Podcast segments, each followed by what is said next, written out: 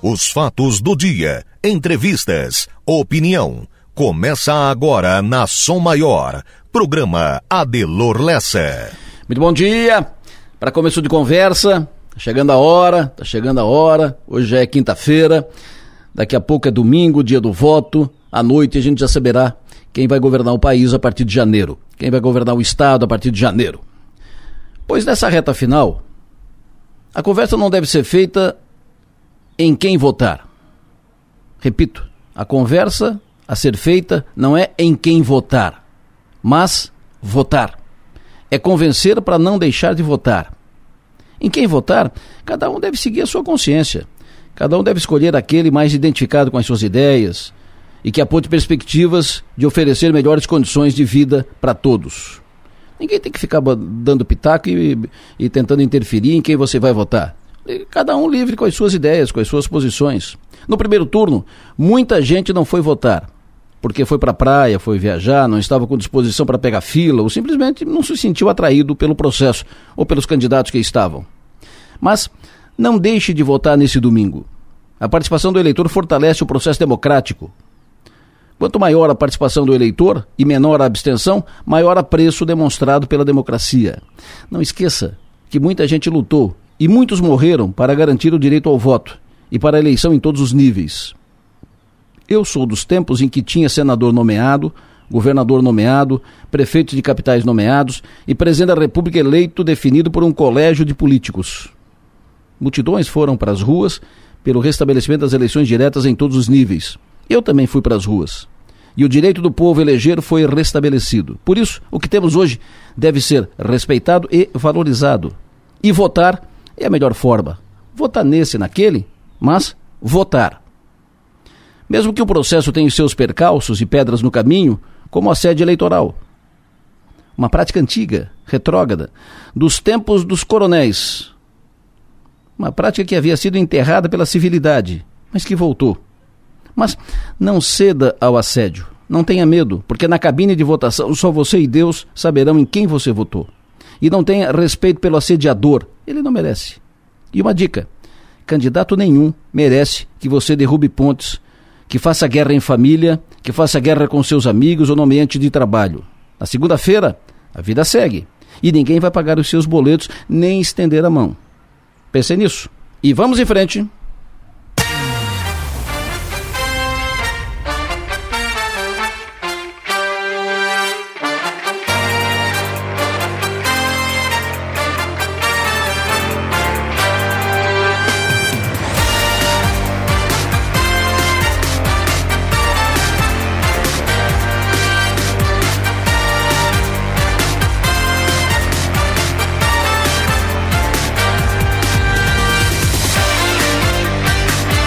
Sul do nosso estado catarinense, 7 horas da manhã, 23 minutos. Estamos no dia 27 de outubro, ano 2022, quinta-feira. Estamos a menos de três dias para o segundo turno da eleição deste ano 2022. Três dias.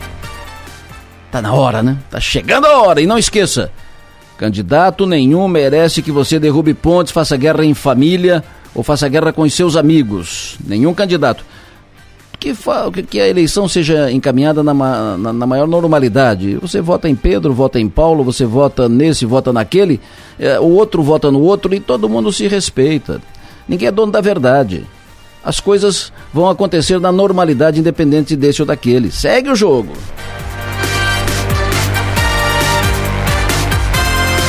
Estou aqui com Manuela Silva na produção, com Mário Medeiros na operação técnica e vamos juntos até as nove e meia da manhã. Para interagir com esse programa, mande para cá mensagem de texto ou de áudio por, o, por WhatsApp celular 99984 7027. Para ouvir o programa, para ouvir a sua maior, além de sintonizar o FM 100,7, você pode acessar o link que está disponível ali no 484 numeral 8 por extenso.com.br. Quero cumprimentar pelo aniversário meu amigo empresário César Aguiar. Abraço forte para Cezão, sucesso e energia. Cidadão empresário vencedor. Veio lá do Timbé do Sul para fazer sucesso, crescer e se consolidar e ser um dos, um dos principais empresários, um dos empresários destacados aqui de Criciúma e da região. Quero cumprimentar pelo aniversário hoje também o Duda Milioli. Quero cumprimentar hoje pelo aniversário a Yaskra Escrimin. Sucesso Energia. Zeli de Oliveira, parabéns pelo aniversário. Daniela Camargo, parabéns. Minha parente, minha prima Ana Luísa Machado Matos, parabéns pelo aniversário. Ela é minha prima porque é filha de um primo meu, então prima é. Ana Luísa, bom dia, parabéns. Parabéns também para Jaqueline Zanelato, para o Vitor Martins, parabéns para o Sidney Fernandes, Parabéns pro Adão da Silva, Adãozinho. Alô, Adãozinho, bom dia, parabéns. Renato Marcelino, teve aqui nessa semana o Renatinho, parabéns pelo seu aniversário. Parabéns pro Rochinha Teixeira, parabéns pro Ricardo Madeira Neto. Parabéns a todos os aniversariantes desta quinta-feira.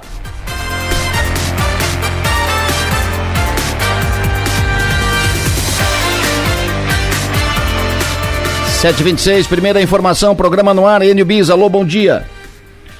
Bom dia para você, Adelor. Bom dia para quem nos acompanha em Criciúma, Adelor. Mais detalhes sobre a alteração do trânsito na Avenida Santos Dumont, mais precisamente no encontro das ruas Pinheiro Machado e Washington Luiz, fica próximo ao Mercado Marcon. A alteração se deve às obras de implantação do sistema binário de trânsito na avenida. E na Avenida Santos Dumont, sentido Pinheirinho-São Luís, o, o trânsito está fluindo em mão dupla até a rua Pinheiro Machado. E a partir daí, os motoristas devem dobrar à direita todo sinalizado local e orientando o motorista. Já no sentido inverso, São Luís Pinheirinho, o trânsito na Avenida Santos Dumont segue em mão dupla até a rua Washington Luiz e a partir daí o fluxo segue em pista dupla. Essa alteração no trânsito já está em vigor desde amanhã desta quarta-feira. O motorista deve ter atenção nesta região, porque o trânsito está lento, já que há máquinas e homens na pista trabalhando. E um outro alerta que a Rádio Sou Maior faz aos motoristas é com relação à pintura de faixas de pedestres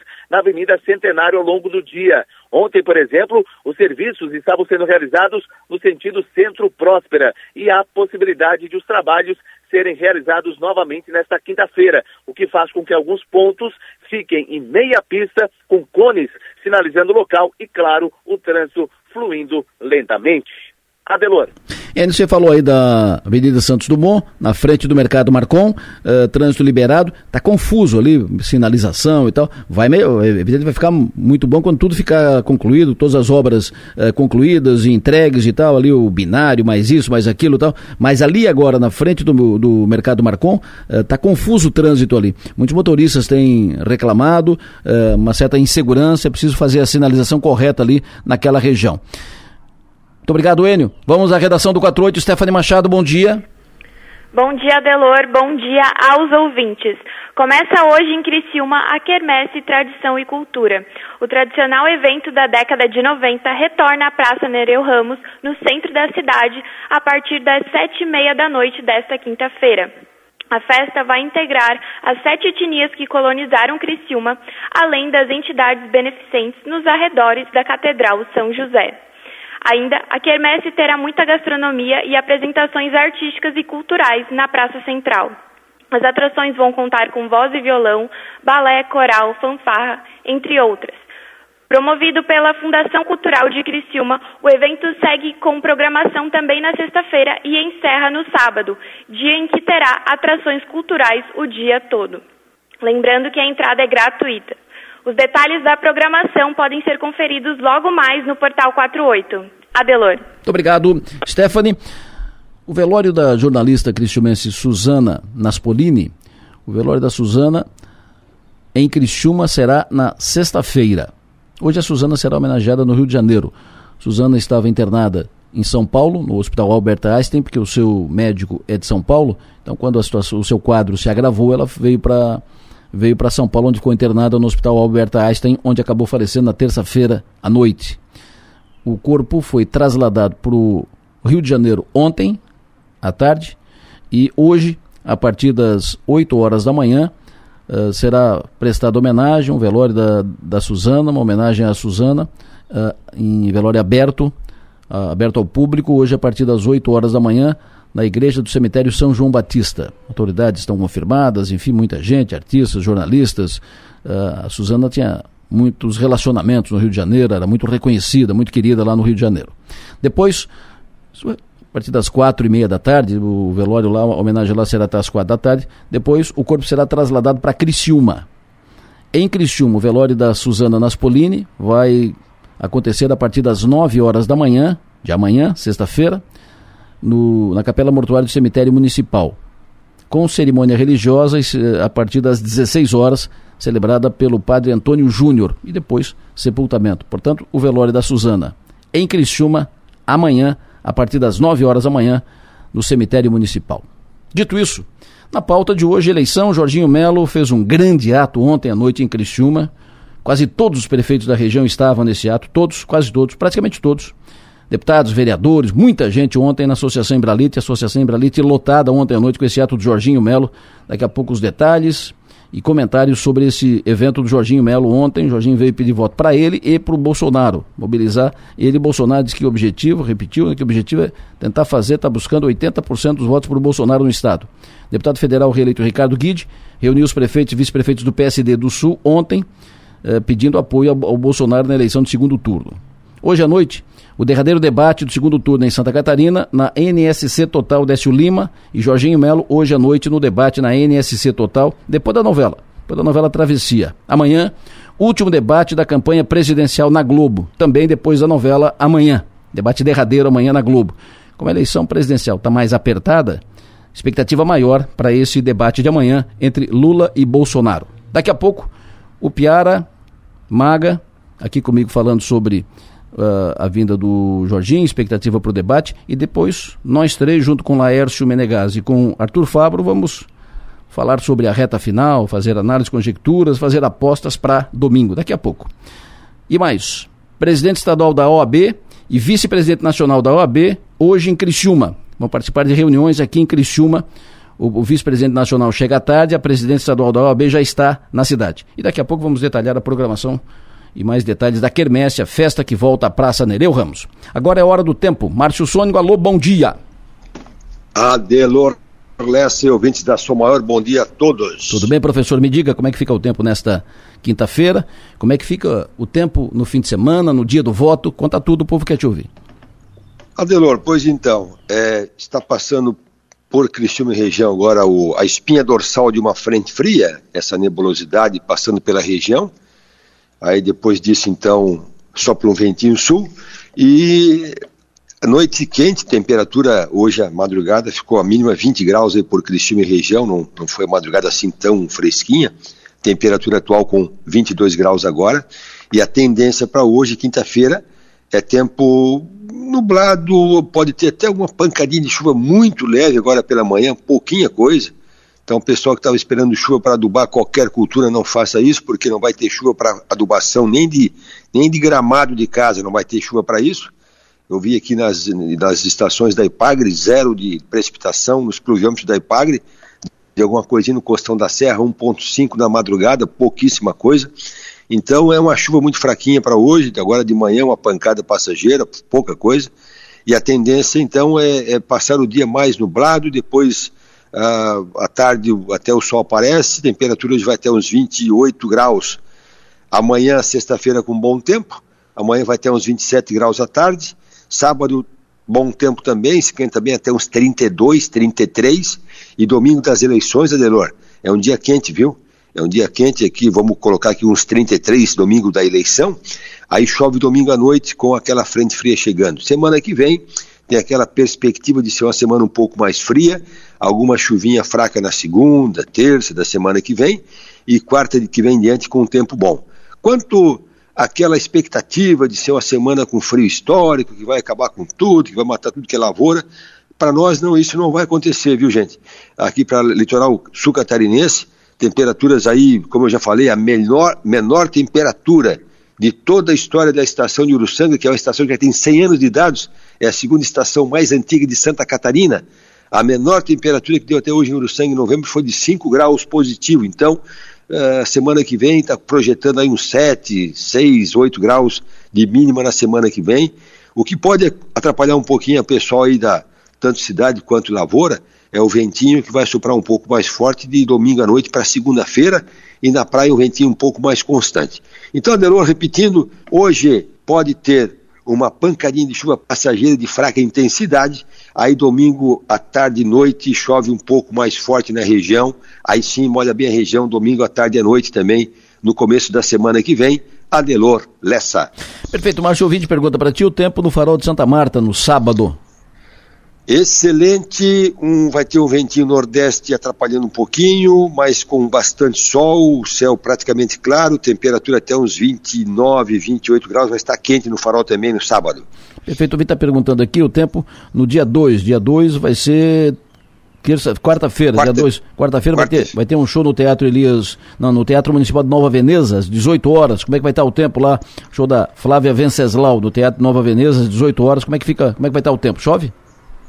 É, é para estar com bom tempo, viu? É, ele está ameaçando uma pancadinha leve na quarta-feira madrugada, mas muito provável que quarta-noite, dia 2, já esteja com um tempo bom e friozinho, viu? Vai estar com tá temperatura baixa. Temperatura quarta-feira vai no máximo a 19 graus e à noite cai para os seus 10, 12 graus. Vai ser frio. Não vai dar geada, mas vai ser frio. Tá bom. Uh, o Orlando de Uruçanga, ele vai casar no sábado. Então, primeiro, parabéns para Orlando, né? Seja feliz. E, sábado em Uruçanga, às 17h30. Quer saber o tempo?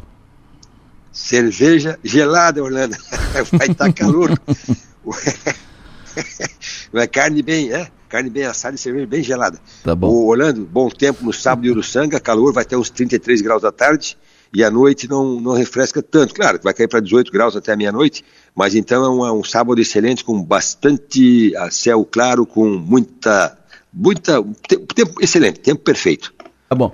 Uh, ouvinte pergunta, ô Márcio. Dia Delor, bom dia a você, aos ouvintes, Otávio Feldman, a caminho do, da Grande Porto Alegre. Ô Adelor, pergunta aí para o nosso mago do tempo, o, como vai ser aí a meu, minha quinta e minha sexta-feira aqui no Rio Grande do Sul. E aí? Otávio Feldman, bom dia para ti, meu, meu querido. Boa, boa viagem. Ah, pega uma chuvinha no caminho, mas depois já melhora o tempo, já em Porto Alegre já está limpando o tempo lá também, tem nebulosidade, e ele pega uma temperatura de uns 28 hoje em Porto Alegre, hoje amanhã, mas é bom tempo. Pega uma chuvinha no caminho, mas depois passa, coisa passageira. Perfeito. O outro fim de semana, para um acampamento Siderópolis, o tempo? Por enquanto, o, o dia, eu acho dia 3, 4, 5, 6, né? 5, 6, 5, 6, 5, 6. É bom tempo bom tempo, vai estar fresquinho ainda, vai estar friozinho, a temperatura de máxima 22 graus, a noite cai para uns, uns 14, 12 graus, bom tempo para acampamento no outro final de semana. Salvador, na Bahia, na quarta-feira, dia 2. É, ali para Bahia tá tranquilo por enquanto, não tem, a, tem uma zona de, de chuvas aí mais para Rio de Janeiro, São Paulo, Minas Gerais, e por enquanto ir para Salvador está escapando, viu? Tá bom. Bom tempo por lá, nesse, nesse período ali. Na Garopaba, no fim de semana que vem, sexta, sábado e domingo, 4, 5 e 6. Bom tempo também. Ali Garopaba vai ter, vai ter um, um, ventinho ainda de sul, que é a semana que vem inteirinha com vento sul. Tá bom. Aí o mar fica um pouquinho mais cheio, mais agitado, mas é bom tempo. 13 de maio, sábado, 17 horas, casamento. Pode fazer, tranquilo tranquilo, diga um sim com bastante força, que, olha, tem que durar bastante, né, Delor? Tá bom, claro. Já está 35 anos. Hã? É verdade. Entre altos e entre altos e baixos estamos por aí. Diz um sim bem forte, vai estar com tempo bom com o sol. Exatamente. Tempo em Floripa, hoje. Capital do estado hoje pode ter uma pancadinha leve durante o dia, mas é, é passageira, pouquinha coisa. A, a chuva ela, ela mingou, viu? A de ontem para hoje, por exemplo, a previsão colocava uma precipitação de até 5 milímetros na região, tanto aqui quanto na capital do estado, mas ela falhou. Vai dar no máximo 1 milímetro de chuva passageira. Hoje à noite, e Sara, inauguração do novo espaço da Volvo de Cave. Como é que vai ser o tempo hoje à noite, Sara? É para estar com bom tempo e fresquinho, porque esta nebulosidade passa agora durante o dia e à noite já vai, já vai abrir o céu também e daí fica com bom tempo. Márcio Sônico, previsão para Canela, sexta-feira e sábado. Canela, Serra Gaúcha, sexta-feira e sábado, calor e bom tempo. Sábado, principalmente, com bastante calor lá, vai até, uns, até próximo de 30, viu? Tá bom. E, mas é bom tempo. Beto Carreiro, sexta e sábado. Também, Beto Carreiro, litoral norte do estado, bom tempo, sexta e sábado. Calor. Fechou. É nós. Tamo junto. É nós, vamos. abraço para ti então, bom dia. Previsão do tempo. Oferecimento. Instituto Imas Começa hoje a festa da Quermesse, a Quermesse volta para a praça, começa hoje a festa, hoje quinta-feira, presidente Zalmir Casagrande, presidente da Fundação Cultural de Criciúma, bom dia. Bom dia, Delor, bom dia a todos os seus ouvintes, como diz tu, é nós. Zalmir, me diga, o que, que nós vamos ter na Quermesse, como vai ser a, a programação, quais, quais, serão as atrações, o que, que o povo vai ter, vai, vai, o que vai ser oferecido ao povo lá na Quermesse a partir de hoje à noite? Exato, nós teremos então aberturas às 19h30, né? Ah, todo o entorno da catedral já está enfeitado com as barraquinhas, teremos lá a etnia alemã, teremos a etnia árabe, espanhola, italiana, a polonesa, a portuguesa, a negra, teremos também cada uma com seus com seus quitutes, com seus com seus pratos típicos, vamos dizer assim, não como restaurante, mas como, como quitutes mesmo, né? Tipo a moda antiga, a quermesse é a moda antiga, né? Com as barraquinhas, com o quibe, com a esfirra, com a batata recheada, com os petiscos, a polentinha, o salaminho, ou seja, teremos, teremos várias, várias uh, etnias com a sua gastronomia característica. E teremos também, né, as instituições sociais, né? Teremos a FASC, a Anjos de Deus, o Asilo São Vicente, a PAI, o Bairro da Juventude, o Instituto de Omício Freitas, né? ou seja, tudo sendo, tudo, tudo sendo preparado, né, para que a nossa comunidade tenha assim momentos uh, agradáveis, momentos assim daquela saudade, daquela nostalgia de antigamente que a quermesse praticamente é precursora da festa das etnias, né? E ela voltando para a praça, ela trouxe, ela trouxe essa característica, né? Uma festa menor, mas uma festa cheia de atrações, cheia de música, cheia de dança e também prestigiando a nossa gente, né? Prestigiando os nossos artistas locais, nossas bandas locais. Ou seja, vão ser três dias, né? Hoje, amanhã, sábado, o dia inteiro com programação. Ah, solicitamos ao comércio também que aproveite a oportunidade, fique com o comércio aberto também, ou seja, estamos realmente oportunizando momentos para a nossa população, momentos de compra, momentos de uma movimentação bem bacana no centro da nossa cidade. Perfeito. Durante um tempo, a festa das etnias, que inclusive trocou, não deixou ser quermesse, passou a ser festa das etnias, ah, o destaque da festa, a marca da festa foi o grande shows nacionais e tal. Agora volta para apresentações culturais típicas da, das, das etnias etnias e shows uh, com grupos locais e tal. E o foco vira o encontro com fraternização em restaurantes e bares e tal, uh, tocados pela, pelas etnias. É isso, presidente? É, é, é, mais ou menos isso, né? Tocado pelas etnias, tocado pelas instituições sociais, ou seja, é um resgate, né? A população cobrava muito isso, né? Ah, por que que não volta para o centro a quermesse? Por que que não volta a, a festa das etnias? Já feito bastante lá no, no, no, centro de eventos, o que que a gente não faz na praça? Então, a, atendendo a solicitação da União das Etnias, que solicitou então para transferir a festa das etnias para 2023, para ter, quem sabe, uma formatação diferente, com mais tempo de, de, de, de, preparo, então, então eles trocaram esse ano então pela quermesse, né? E para nós é muito bom, né? Porque nós gostamos disso, né, Delô? Nós gostamos de ir para a praça, nós gostamos de estar com nossos filhos, nossos nossos pais, nossos avós, ou seja, aqueles momentos agradáveis, né? Ah, tem toda uma estrutura preparada, tem um palco de apresentação, tem uma praça de alimentação, ou seja, até se chover vai dar para permanecer na quermesse, ou seja, está tudo sendo preparado com muito carinho para todos. Perfeito. Presidente, muito obrigado, sempre bom ouvi-lo. Parabéns por trazer a festa de volta para a praça e que seja uma grande festa, sucesso, energia e pela festa. É isso aí, é, é, uma iniciativa do governo municipal de Criciúma, né, e a gente quer realmente trazer momentos agradáveis para todos. Um grande abraço, Delor, muito obrigado aí pela, pela oportunidade. Sempre à disposição. 7h43, Manuela Silva, bom dia. Bom dia, Delor, bom dia aos ouvintes. Manuela, uh, primeiro começa pelo Twitter, o que está bombando agora no, no Twitter? Em primeiro lugar, agora, é, parabéns, presidente Lula. Mais de 40 mil pessoas estão comentando o assunto, política. Porque o Lula está de aniversário hoje. De né? aniversário. Né? E em segundo lugar, a palavra cano, porque ele quebrou o recorde com golaço e o Fluminense venceu o Corinthians e em duelo direto ajudou o Palmeiras. Legal. São os dois principais Os assuntos. dois principais assuntos. É o que está bombando agora no Twitter. Bombando neste momento. E nas redes, blogs e tal, o que está bombando agora? No UOL, destaque para motoristas assaltados, 10 erros que tornam você um para-raio de bandidos e vitória do Inter adia sonho do título do Palmeiras. Veja como está a briga. No G1 Fake News, entenda como funciona a fábrica de desinformação política no Brasil e saiba se cortar pedaço da fruta que está mofada e comer o resto faz mal. como é que é o negócio? Saiba se cortar pedaço da fruta que tá mofado e comer o resto faz mal. Eles explicam no G1. No NSC. Tu já leu ou não? Eu li. E, E não aí? faz, e. E não é aconselhado. Ah, não é aconselhado. Não é aconselhado. Pode fazer mal. Faz mal mesmo cortando a parte mofada. Tá bom. Fica a dica. No NSC, Banco Central mantém juros básicos da, básico da economia em 13,75% ao ano e a eleitora que divulgou fake news sobre falha em urna terá que pagar multa em Joinville. No 48, não tenha medo de chantagear seu banco, aconselha Leandro Benincá, e Ferroviária quer contar com Igor em 2023. Fechou. Muito obrigado, Manuela. Eh, o pessoal é. Não, não perde tempo. Não, foi a Manu, não é a Manuela que está tratando o Lula como presidente. A, a Manuela leu o que está bombando no Twitter. No Twitter está assim, presidente Lula. Então calma, gente, calma. Isso, ela leu como está, como está no, no Twitter. Estão cumprimentando o presidente Lula. Ponto. É, to- todo mundo sabe, nós e os, os paralelepípedos da rua sabemos que o Lula é ex-presidente da República. Ponto. Segue o jogo.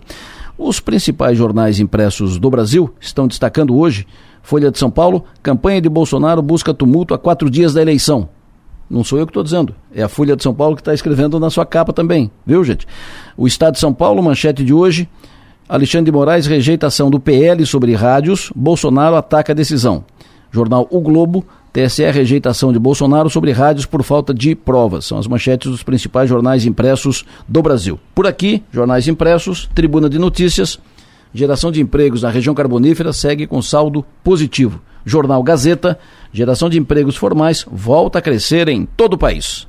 Manchetes do dia. Oferecimento. Itagres. Excelência Moda e Arte. E Hotel Darouti.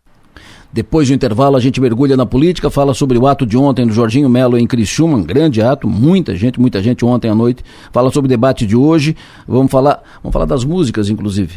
Músicas de campanha. O Cunha me disse aqui, ó, volta da quermesse na praça é um retrocesso, é dizer que parte das, das etnias foi para o espaço. As associações das etnias perderam força e vão desaparecer. Assim como desapareceu o Festival Internacional de Corais, Festival de Teatro e outras atividades culturais. Essa é a opinião do Cunha. O outro vídeo que fala comigo aqui, Edilânio, muito bom dia. Eh, sobre a, a obra na Avenida Santos Dumont, em frente ao supermercado, supermercado Marcon, eh, passei ontem e vi que não tem sinalização informando o desvio que vem do Pinheirinho para Próspera. Porém, como as obras são deixadas para o motorista se virar, já que não tem fiscalização, então esses motoristas ficam fazendo gato na via para não dar a volta na quadra. É um misto de falta de educação e respeito. Placa, te, placa tem, o Nano do Comerciário foi quem escreveu aqui, o Edilânio. Eh, muito obrigado aí pela sua interação, fique à vontade. E agora nós vamos falar de eleição. Eleições 2022. Seu voto elege o seu destino. Oferecimento. Clínica de Olhos São José. Cuidar dos seus olhos é olhar para o futuro. Lojas Adelino. Apaixonada pelo cliente. Giasse Supermercados. Pequenos preços, grandes amigos. Colina Volkswagen. Unesc, venha com a gente. Graduação Multi-Unesc. Cada dia uma nova experiência. Unimed, faça o seu plano de saúde. Todos podem ter Unimed Criciúma. Brametal, onde tem energia, tem a nossa marca. Heraldo Construções, isso é alto padrão. E Grupo Atlantes, soluções em água potável, esgotamento sanitário e limpeza urbana. Preparação para a eleição de domingo. Como é que estão as. Ah, como, é que, como estão as urnas? Já estão instaladas, testadas? Como é que está o pessoal? O que, o que, que vai ter? Como é que vai ser a votação no domingo? Tudo igual no primeiro turno? Qual é a expectativa da Justiça Eleitoral para esse domingo? Conversa agora com o titular da 92ª Zona Eleitoral, que atende Criciúma, Siderópolis e Treviso, juiz de direito Evandro Volmar Riso. Doutor Evandro, muito bom dia. Bom dia, Delor. Bom dia, ouvintes da Som Maior. Prazer ouvi-lo, muito obrigado pela sua atenção aqui com a Som Maior. Preparativos, como é que estão para votação no domingo, doutor? Então, Adelor, já estamos preparados né, para essa reta final das eleições. Já fizemos audiências públicas de geração de mídia, preparação das urnas. E estamos, então, nos preparativos finais para o grande dia, né? Pro, do segundo turno, que será domingo, né? É, dia 30. Perfeito. Quantas pessoas serão mobilizadas? a Delor entre é, mesários, servidores e é, o pessoal responsável pelos transportes, distribuição de urnas, delegados de prédio, a gente chega perto de, de, de mil pessoas envolvidas em todo o processo, policiais, é, militares, polícia civil, é, membros do Ministério Público, né, servidores da Justiça, enfim, é, da Justiça Eleitoral envolvidos aí entre convocados e servidores em torno de mil pessoas. Perfeito. Nesse, na, na 92 Zona Eleitoral, que é a sua área, sua área de, de comando, que compreende Treviso, Siderópolis e um pedaço de Criciúma, são quantas sessões, quantas urnas? Nós temos 179 sessões né, de votação e elas já estão com todas as urnas preparadas, né? É, como no primeiro turno nós não tivemos intercorrências com urnas, com prédios, né? Sim. Então isso nos dá tranquilidade agora para o segundo turno em relação ao, ao processo em si de votação do dia. Nós tivemos, claro, algumas intercorrências de filas, enfim, que para mim foram decorrentes uh, da, da, própria complexidade da votação do dia, né? Sim. Da biometria, enfim. Mas de resto nós estamos né, preparados para o dia da votação e temos a certeza de que será ainda mais tranquilo do que no primeiro turno. No primeiro turno tinha algumas, uh, algumas dúvidas né, que, que, ficaram, como por exemplo, quem, quem não fez a, a, biometria, não, não tinha que fazer biometria ali na, na hora, né? E aí uh, algumas falam, não, estão fazendo a, bi a, biometria, por isso atrasa e tal. E um, outros casos, muitos entraram na, na cabine com, com celular e tal. Uh, como é, como é que o senhor pre, pretende orientar para votação de domingo? Então, nós tivemos alguns mesários que captaram a biometria para facilitar a vida do eleitor, né?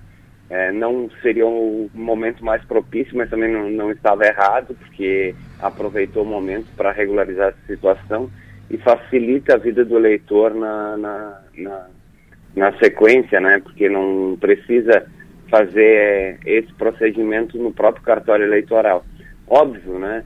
É, a questão do bom senso sempre é necessário para evitar que haja o aglomero de eleitores, né? E a demora no processo de votação. Mas no segundo turno, a nossa expectativa é de que essas filas sejam muito menores, dada em, é, em relação ao número de candidatos. Uh, antes nós tínhamos, na verdade, cinco votos né, que o eleitor deveria depositar, agora serão apenas dois. É, lembrando sempre que a ordem de votação agora é governador e presidente, e é importante que o eleitor se prepare para o dia da votação, né, lembrando do, do local de votação, consultando esse local antecipadamente e levando o lembrete né, do, né, é, da sua opção em relação ao governador e presidente, necessariamente nessa ordem, para no momento da votação não, né, não gerar nenhum desconforto ou incerteza para eventualmente demorar um pouco mais no processo de escolha e atravancar o exercício do direito da, dos demais eleitores. Mas em relação a isso, eu acho que vai ser muito mais tranquilo do que no primeiro turno. Perfeito. Doutor Evandro, muito obrigado pela sua atenção aqui conosco. Bom trabalho na, no domingo. Bom trabalho, Adelor. Eu agradeço, lembrando sempre aos, aos eleitores que a Justiça Eleitoral está à disposição para eventuais esclarecimentos, né? Claro. É, pedir para o eleitor eventualmente baixar o e-título, né? Procurar o site do, ah, do TRE de Santa Catarina para é, retirar qualquer dúvida. Tem um Tira Dúvidas que é no WhatsApp do, do TSE, que é o 061 963 37 1078 e o disco eleitor também para eventuais consultas, que é o 0800 647 38 88. Agradeço a Delores e fico à disposição de vocês. Perfeito. À disposição por aqui também, doutor Evandro Vomar Riso, juiz de Direito, juiz titular da 92 Zona Eleitoral Criciúma. Conversa agora com a juiz eleitoral da décima Zona Eleitoral, a tradicional Zona Eleitoral de Criciúma, que pega todo o restante do município de Criciúma. Doutora, juíza de Direito, doutora Elisa Maria Estrapazon. Doutora Elisa, muito bom dia. Bom dia, Delores Sempre bom ouvi-lo, obrigado pela sua atenção. São quantas sessões, quantas urnas na décima zona sob seu comando, doutora? Na décima zona são 192 urnas e 26 locais de votação. da mesma forma como o primeiro turno. Perfeito. O que, que vai ser feito, o que pode ser feito, o que, que quais as providências tomadas para evitar fila tanto quanto teve no primeiro turno, doutora Elisa? É, essa é a grande dúvida e a, a, grande questão que está envolvendo né, a, a, os assuntos, né, mas a gente acredita que com certeza nesse segundo turno vai ter menos filas em decorrência do número menor de de candidatos para a gente eleger. E também é porque muitas pessoas já sabem seu local de votação, como ocorreram no primeiro turno, algumas pessoas chegaram em locais diferentes de votação, não confirmaram, né, é, pelo site ou pelo próprio título seu local de votação, então isso acabou atrasando, porque a pessoa tinha que verificar, ligar para o cartório, e a gente teve algumas intercorrências nesse sentido aqui na décima zona. E também, é, como são só dois candidatos, né, governador e presidente, é muito mais rápido para o eleitor digitar né, os números e liberar para o próximo o eleitor votar. É porque normalmente é, atrasa um pouco, são os números dos candidatos a deputado estadual e federal, que são mais números, né? E aí complica um pouco, tem que anotar, daí tem que puxar a colinha e tal. Agora, nos candidatos a presidente e governador, é, aí é mais fácil, são só dois números, né? E aí mais fácil, a, a votação deve ser uma, mais rápida. Doutor, é, não precisa. Acreditamos que sim, com certeza vai ser mais rápida e, e com todos, é, até os próprios mesários né, já estão treinados, acabaram de fazer uma eleição recente, então é, com certeza vão ter mais experiência agora nesse segundo turno para poder agilizar a questão das filas, as, questões é, que surgiram no primeiro turno. Né? Perfeito. Lembrando que não, quem não achou o título de, de eleitor se sabe de cabeça a sua zona eleitoral, local de votação, pode levar um, um documento com foto que uh, já estará apto para votar, isso já será suficiente, né? Sim, já será suficiente e deixar bem claro, né, que teve também confusão no primeiro turno, algumas pessoas foram só com o e-título e não tinham biometria, daí não conseguiram votar sem o documento de identificação, porque quem não tem a biometria não tem a sua foto no e-título. E aí tem que levar um documento com foto para poder se identificar. Quem já tinha biometria, então no e-título tem o documento com foto. Hum. Aí não há necessidade. Mas assim, é, se a pessoa não verificou no seu título, leve um documento com foto para poder se identificar, para não claro. ter que retornar em casa, pegar o documento para poder votar, que teve esse tipo de ocorrência também no primeiro turno. E a pessoa fica indignada a, a, de que a informação não foi bem passada, na verdade tem que prestar bem atenção nas informações passadas para que depois não tenha essas confusões, né? Perfeito. Por via das dúvidas, leva a carteira de identidade, a carteira de, de motorista, enfim, é, que tem é um documento com foto, leva e, e apresenta se não tiver o título de, de, de eleitor na mão e ponto. É isso, né? Isso. Perfeito. Uh, doutora, muito obrigado pela sua atenção, sempre bom ouvi-la. Bom dia, bom trabalho. E, bom, e, uh, ok. E que seja um domingo... Então, uma boa eleição para todos, né? E estou à disposição para qualquer ocorrência, qualquer esclarecimento, tá bom? Bom dia aos ouvintes também. E boa eleição para nós domingo. E que seja um domingo, acima de tudo, tranquilo. Que seja um domingo tranquilo.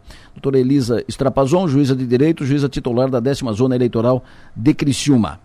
Ainda falando de eleição, nós tivemos ontem um ato político de candidato a governador em Criciúma. Jorginho Melo esteve ontem em Criciúma, provavelmente o último candidato a governador em Criciúma nessa campanha eleitoral. Décio Lima tinha uma viagem pré-agendada para amanhã, mas uh, em função de outras agendas e de outros compromissos e voz e tal, ele não deverá cumprir a agenda amanhã em Criciúma. Então o Jorginho deve ter sido o último candidato a governador a estar em Criciúma na campanha deste ano. Ele fez um ato na Associação Embralite, reuniu muita gente, muita gente. Praticamente todos os prefeitos do sul catarinense estavam ali, muitos deputados, vereadores, muita gente. Uh, estava o, su o suplente de Senado, suplente do Jorginho, no segundo suplente, o Beto Martins, de Imbituba, ex-prefeito de Imbituba, que, se o Jorginho Melo for eleito governador, deverá assumir como senador. Ele deve, inclusive, eh, partilhar o restante do mandato com a dona Ivete Silveira, que é primeira suplente, está hoje no Senado Federal, já que Jorginho licenciou. Mas, enfim, o ato de ontem, muita gente. O Jorginho eh, fez um discurso com o palanque que tinha da Júlia Zanata ao Clédio Salvaro e prefeitos de todos os, praticamente todos os partidos aqui na região. O Jorginho, no meio do discurso, disse assim: Estou muito, muito motivado para esse, esse projeto vitorioso. Um projeto que não é meu, é de todos vocês. Um projeto que é vencedor pela construção. Mas só será completo se arrepender do Eu não quero ser governador como oposição. Então eu quero pedir para vocês que têm prestígio, que sabem o que fazem, que têm credibilidade, para pedir voto para nós. Vamos fazer a maior diferença do presidente Bolsonaro aqui no estado de Santa Catarina. E o discurso do Jorginho foi assim, motivado, com muita gente. O Jorginho Melo, que no primeiro turno foi chamado de o Sozinho Melo, que não tinha ninguém, era, não tinha nenhuma coligação, não tinha, né, era, não tinha ninguém que eu digo, de fora do, do PL, né? É, não tinha nenhuma coligação e tal. Hoje ele é o queridinho Melo, né? Tá todo mundo, é o amadinho Melo, tá todo mundo com o Jorginho Melo no palanque. Maga, bom dia. Bom dia, Delor. Uh, bom dia pro Amadinho também. grande ato ontem, grande ato, uh, sem dúvida o maior ato de campanha na eleição desse ano de, de 2022 em Criciúma, foi o ato de ontem na Embralite, a Associação Embralite completamente tomada, lotada, e tu, tu fez algumas anotações no teu blog, inclusive, que está no, no 48, sobre esse ato, esse comício de ontem do Jorginho Melo. Uma delas foi que quem abriu os trabalhos, digamos assim, foi o prefeito de Criciúma, Clésio Salvaro, foi o Salvaro que, que deu boa noite a todos, deu boas-vindas a todos, deu parabéns aos eleitos, inclusive citando eles nominalmente. Observei que durante a sua fala ele não perdeu a oportunidade de citar uh, o bom desempenho dos seus pupilos, né? Ele cumprimentou a deputada Giovanni de Sá, que estava no palanque, estava no, no eu chamei de palco palanque, né? Um palco palanque que, que tinha que estar tá bem reforçado, porque estava cheio aquele palco. é, a Giovanni, a deputada Giovanni estava por lá, então ele cumprimentou ela também é, cumprimentou a Célio. Eu observei que aí tem um momento em que ele, que ele vai se dirigindo a todos eles. A Júlia, deputada eleita agora também, Júlia Zanata estava ao lado dele. Quando ele vai em direção a ela para cumprimentar os outros, ela, ela brinca com a Helena, que é a filhinha dela, se, né, se agacha um pouquinho assim, e aí o, o Salvaro passa reto. Enfim, são nuances do, do, do da cena, né? É, e, e, o Salvaro é, fala que o maior ativo do seu partido, o PSDB, aqui em Santa Catarina, nas palavras dele, ele disse o seguinte: é, diferente de outros estados da federação, aqui em Santa Catarina nunca estivemos do lado esquerdo, ou seja, nunca foram alinhados à esquerda, né? Sempre fomos ah, do lado direito. Todo mundo aplaude, enfim, efusivamente. A Júlia permanece ali. Parada estava, parada ficou. Não se mexeu em nenhum momento. Inclusive tem congelada. Um, congelada. Tem um, eu filmei a tela do, do da, da, rede social do prefeito. Está lá no blog também o vídeo que mostra esse momento. É, então são nuances, né? O, o, Salvário vai, vai chegando, vai, né, vai se seroneando, vai fazendo às vezes, né, de, de, de, de chefe do município. Mas aí tem outras possíveis leituras desse cenário, assim, mas eu acho que esse apoio é contundente nesse momento, um apoio que eu, que eu arrisco dizer, Adelor, que eu não cheguei a ver nem na campanha do Amin, por exemplo, né? Dessa forma, assim, claro, a reta final, né? Jogo, jogo praticamente definido e o Jorginho já com o terno certamente alinhadinho, só esperando a contagem dos votos. Mas foram, foram algumas observações que a gente fez, né? E, e, até escrevi isso no blog também, que eu brinquei, na verdade, né? Porque desde 2020, quando a Júlia foi opositora do Clésio Salvaro na, na, na campanha para prefeita, é, ela está bloqueada né, no celular do, do prefeito, ela não consegue falar com o prefeito. não sei se ela vai, como é que vai, vai ter que desbloquear, senão ela não vai mandar emenda para Criciúma, né? É. Então, mas está lá, está lá no blog, é, para quem quiser ler o texto completo com o vídeo. O Piara Bosque, bom dia. Bom dia, Delor, bom dia, ouvinte Sou Maior, bom dia, Maga. Quero bom te, dia. Quero te ouvir, Piara, sobre o, o, que tu, o que tu ficou sabendo, uh, as informações que tu tem do ato de ontem do Jorginho, da reta final da campanha, uh, o que te chama a atenção do Jorginho, do Décio? O, tô, me chamo, o que me chamou a atenção é que vieram me falar que a, a Giovana saiu muito animada da, do, do evento, muito perto de que vai assumir a vaga. Não tem a menor é, dúvida. É. é. Até tem com a tendência muito forte de que, de que a, a Carmen Zanotto, deputada eleita, vá para a Secretaria de Saúde com a vitória do Jorginho. Então tem essa expectativa toda. O, o, ao mesmo tempo também teve um evento em. Eu estou ouvindo meu retorno, se puderem dar uma. O Mar, o, Mar, ah. o Mar já vai te, te, resolver aí, mas eu já vi a Giovana animada aqui, uh, aqui no, no estúdio, né? Uhum. Animada com a possibilidade de a Carmen assumir a secretaria e ela continuar deputada. Eu já vi a Giovana animada aqui naquela entrevista conosco aqui na semana passada. Sim, e, e ontem também teve um evento em Blumenau, uh, sem o Jorginho, né, mas um evento do Mário Hildebrand também de reforçando esse, esse, esse, esse apoio, né, e, inclusive o, o Ivan Natsky, que é, é, é ou era adversário político do, do Mário Hildebrand na eleição, é, na, na, na, política de Blumenau e que foi adversário dele, um dos adversários dele na eleição de 2020, convidou o Mário ao, no, no evento, em público, para se filiar ao PL e guiar o partido na próxima eleição. O, o, o quer ser candidato a prefeito, o Mário não tem candidato a prefeito definido ainda, ele não tem eleição. Então é uma liderança que, uma liderança que o pessoal do Vale saiu bem assustado com a força do PL, com a força do 22, e, e, e o, o, Fabrício Oliveira, que era Podemos, já foi do PL, o Mário Hildebrand pode ser o próximo. No evento ele se conversou, mas a gente vê que tem um rearranjo partidário aí muito mais de olho na eleição nacional e na, na força da transferência de votos do, do, do, do partido do Bolsonaro para lideranças aqui, que pode fazer uma, pode gerar alguma reorganização de, de vagas aqui, aqui em Santa Catarina. O Cléber Salvaro vai ter que desbloquear a Júlia do celular para se ele quiser ir para PL, né? Mas uh, a, a Criciúma ele tem dois deputados federais do PL, talvez tenha, seja difícil para o prefeito de Criciúma fazer esse movimento. Ele já disse numa entrevista para a gente que não, que não deixa o PSDB, mas o PSDB aqui em Santa Catarina, a maior parte das lideranças está também meio pensando em, em, rotas de fuga, porque o partido ficou muito pequeno uh, em nível estadual e em nível nacional. Perfeito. Eu não, eu, eu, não, eu não apostaria, eu não cravaria que o Salvara vai para o PL. Não, não acredito que ele vá dividir espaço com a Júlia e com o Daniel Freitas, que são deputados federais uh, eleitos, né? Eu acho que o Clésio, hum, difícil ficar no PSDB se o PSDB ficar do tamanho que está. Então, acho que o Clésio aguarda a eleição e aguarda esses movimentos.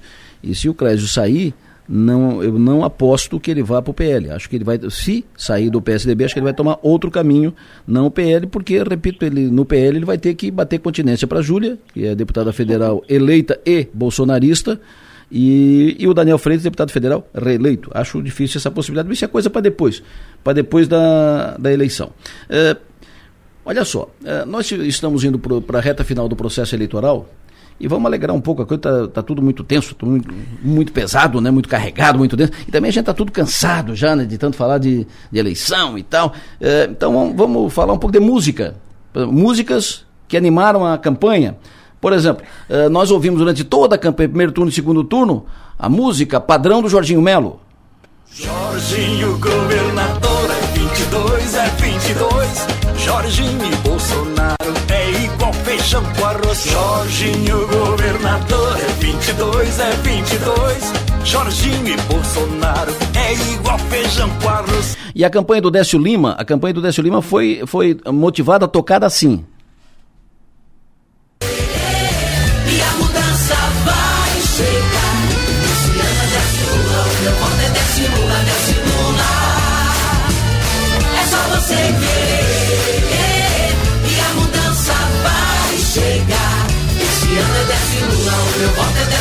Desce Lula.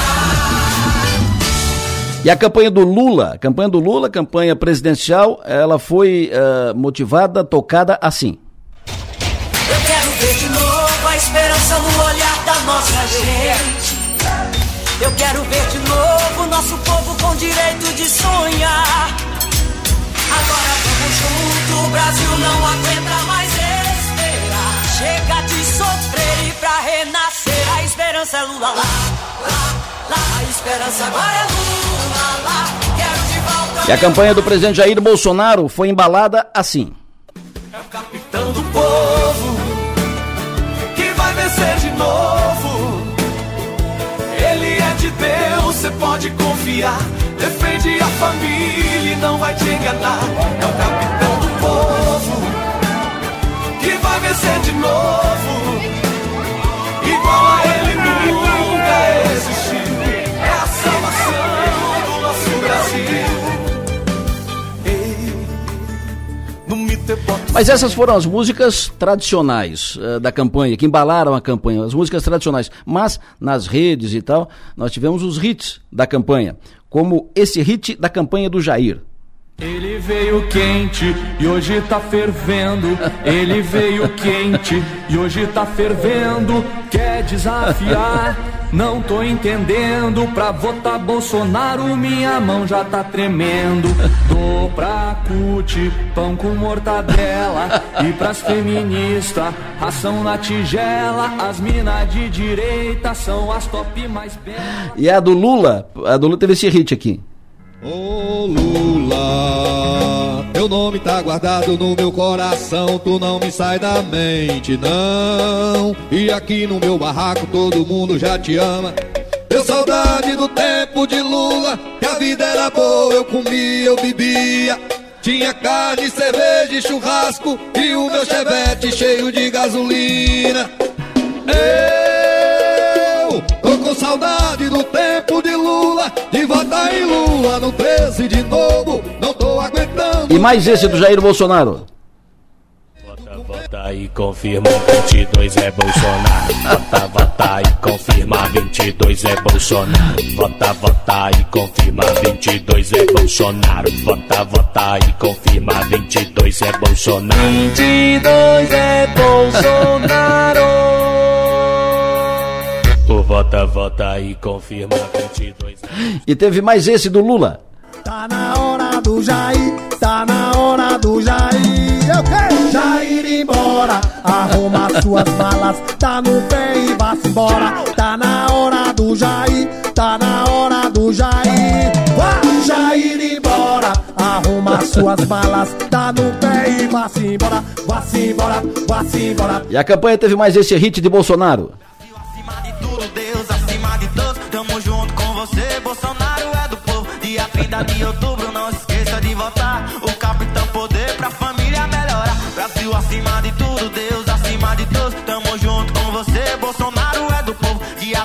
de outubro, não se esqueça de votar. O capitão poder pra família melhorar. E teve mais esse aí do, do Lula. O cartão.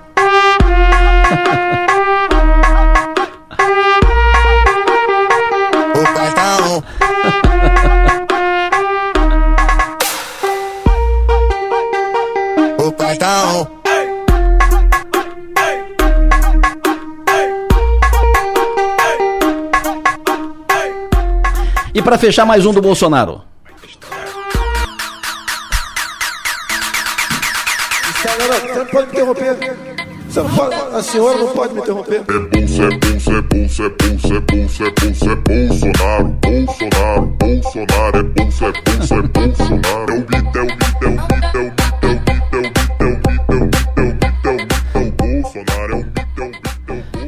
E teve mais esse do Lula. Lula é a tropa do 13, 13 é a tropa do Lula. Lula é a tropa do 13, 13 é a tropa do Lula. Lula é a tropa do 13, 13 é a tropa do Lula. Lula é a tropa do 13, 13 é a tropa do Lula. O que, que tu achou aí, ô Piara? Animada a campanha, achei- né? Eu, eu vou te mandar o Pix pra tu mandar o adicional de insalubridade. Eu tava pensando a mesma coisa. Animada, tem que animar um pouco, meu. Não, infelizmente, ô Piara, você não tá vendo o Adelor aqui, né, colocando tudo isso no ar, porque tá sensacional, sensacional. Digo que a, a crise é estética. Aqui o quê? A, cri a crise é estética. a crise é sonora. Isso é pra dar uma animada, é, né? É legal, é legal. Eu acho legal, acho bacana. Não, ver. tem, tem, tem, tem umas sacadas muito boas. Tem, tem sim. vê até pelo, pelo perfil, assim, a- as do Lula muito. Tem umas coisas meio da Bahia, meio Nordeste, É, que é uma forte. onde ele tem peso forte. O, o, o Bolsonaro certas vezes com um funk, mais coisa mais jovem, às vezes com algo mais, mais parecido com o sertanejo. É, E cola, né? Cola muito, fica na mente, assim, a gente fica cantando sem querer as musiquinhas. é por isso a insalubridade que eu vou mandar o. Tá bom. É, eu foi mudar. só pra dar uma, uma animada, que chega a reta final de campanha. Vamos Tava mudar de dizendo- assunto, Tava dizendo pra, pra Maga aqui, chega essa reta final de campanha, a gente tá com é, saquinho Eu achei- entupido, né? Eu achei bacana que, que o Adelor ele pegou, acho que foram quatro do Bolsonaro, quatro do Lula, certinho, não vai ter dossiê de, da, de, de empresa aqui de Florianópolis dizendo que teve privilégio. Verdade, mas, mas, mas vai que alguém eh, cronometrou o tempo, né? Ó, esse aqui teve um segundo a mais. Não vai tá? ter, não vai ter audi- auditoria de, de inserção. Não, vamos dizer que vamos dizer que a gente riu mais do um e do outro. Então. Tá bom. Olha, já me mandaram mais umas cinco aqui. Ah, eu já recebi uma mensagem aqui dizendo o seguinte, ó, saudade do meu chevette com gasolina. Chevette com gasolina foi demais. Bom, fechou. Eh, nós vamos depois do intervalo, vamos fazer uma mesa aqui, vamos colocar no ar o Laércio Menegas, colocar no ar aqui o Arthur Fabro para a gente falar um pouco dessa reta final da campanha, não das músicas, não das músicas, não vamos, falar, não vamos fazer aqui uma parada de sucesso, não das músicas. Nós vamos falar de, de eleição, reta final, expectativa para domingo, expectativa para os debates de hoje e de, de amanhã, em seguida, logo depois do intervalo, mas antes quero só chamar a atenção, pelo que entendi, dois acidentes. Não sei se é o mesmo acidente, mas recebi fotos, eh, imagens que daqui a pouco estarão no 48 de um acidente perto do Sindicato dos Servidores Públicos. O motorista do caminhão está preso nas ferragens, pelo que me informaram aqui. E outro acidente, um ônibus escolar tombou na Visconde de Cairu, eh, próximo ao antigo posto Dona Dília. Passou direto no cruzamento. Mais detalhes sobre isso em seguida.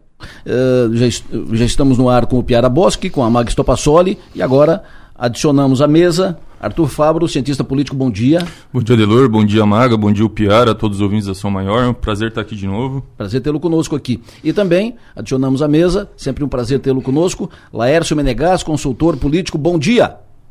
Bom dia, Delor. Bom dia, Maga. Bom dia, o Piara. Bom dia, o Arthur, que se, que se junta aí comigo à mesa agora. E estamos à disposição para o debate. Perfeito. Não será um debate, será uma mesa, né? Eh, não vamos. Debate nós vamos ter amanhã. Depois eu vou dizer quem serão os, os participantes aqui da mesa. Amanhã nós vamos ter aqui uma, uma, uma discussão. Vamos ter aqui um, um político do, da campanha do Bolsonaro e um, poli, e o político da campanha do Lula, amanhã, aqui no, no estúdio. Mas isso é a conversa para amanhã.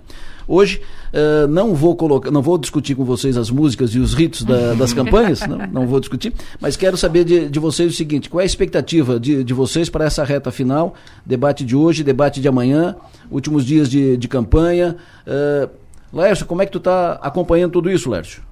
Ô, a- Adelor, primeiro eu quero é, é, perguntar se tu vai se transformar em DJ depois daquela apresentação que tu fez aí. Eu estava no ar ouvindo. DJ Adelor Lécio, né? Eu- trouxe, tu- trouxe a história. Tu acha que eu me viro, não? Tu acha que eu me É. viro? trouxe a história do, do- dos jingles e, e é engraçado que desde 1930 já, os primeiros jingles foram da época de Jânio, né? Quando ele cantava lá, varre, varre, vassourinha. Vassourinha. E de lá pra cá, e o- os jingles ficaram, né? Ah, o, país, o Brasil é um país onde a política é uma arte muito popular, né? Onde as, onde as questões acontecem assim, é, de uma maneira que onde o Digo Chiclé, como na, no Bolsonaro e Lula tem os seus, né? Isso. Trazendo o discurso cantado, né? Nós temos o discurso falado, que é aqueles que ah, o Lula traz na, sua campanha a lembrança da economia, então ele canta esse jingle que você falou ali, saudade do tempo de Lula e tal. E Bolsonaro, nesse jingle Capitão do Povo, traz toda a essência também no discurso cantado daquilo que representa a campanha dele em termos de eh, trazendo a questão de família, de Deus, os valores eh, eh, que ele eh, defende, né? Então, eh, jingle é uma coisa realmente extremamente importante na, na eleição e os dois, tanto Bolsonaro quanto Lula, fizeram jingles que, que foram marcantes nessa, nessa eh, eleição. Quanto à questão da, da expectativa, a- eleição no Brasil extremamente disputada, né? E a expectativa para o debate é muito grande. Aliás, a programação para o brasileiro nesses dias até domingo ela está muito rica, né? Hoje temos debate de governo de estado dos 12 estados onde tem segundo turno, alguns com uma disputa muito ácida e duríssima, como no Rio Grande do Sul, outras aqui no, em Santa Catarina já muito mais se discutindo a diferença eh, que vai dar do que propriamente a eleição. Décio Lima já cumpriu a missão, que foi chegar no segundo turno, né, que, e priorizar a eleição do Lula. Sempre eh, Décio e o PT catarinense deixaram claro que eh, a eleição de Lula é a prioridade, mas em outros estados, como Rio Grande do Sul, como eh, eh, Espírito Santo, esse debate de hoje faz a diferença. Amanhã, debate presidencial. Sábado, para quem gosta de futebol, também a final da Libertadores, o Flamengo vai estar jogando, e domingo é a eleição. Então, de quinta a domingo aí, cheio de, de emoções. E as pesquisas, né, Adelora, divulgadas nas últimas horas, mostram aí é, um leve favoritismo para o Lula nessa reta final, mas Bolsonaro está no jogo. Né? Algumas pesquisas também apontam o Bolsonaro aí é, numa tendência de, de crescimento, a Paraná Pesquisas trouxe isso, né? e outras como a Atlas é, e como é, é, a outra de ontem, IPESP, traz aí uma consolidação de Lula, já aponta diferente, aponta um estancamento no crescimento de Lula, de, de Bolsonaro. Arthur, como é que tu vê esse, esse momento final aí?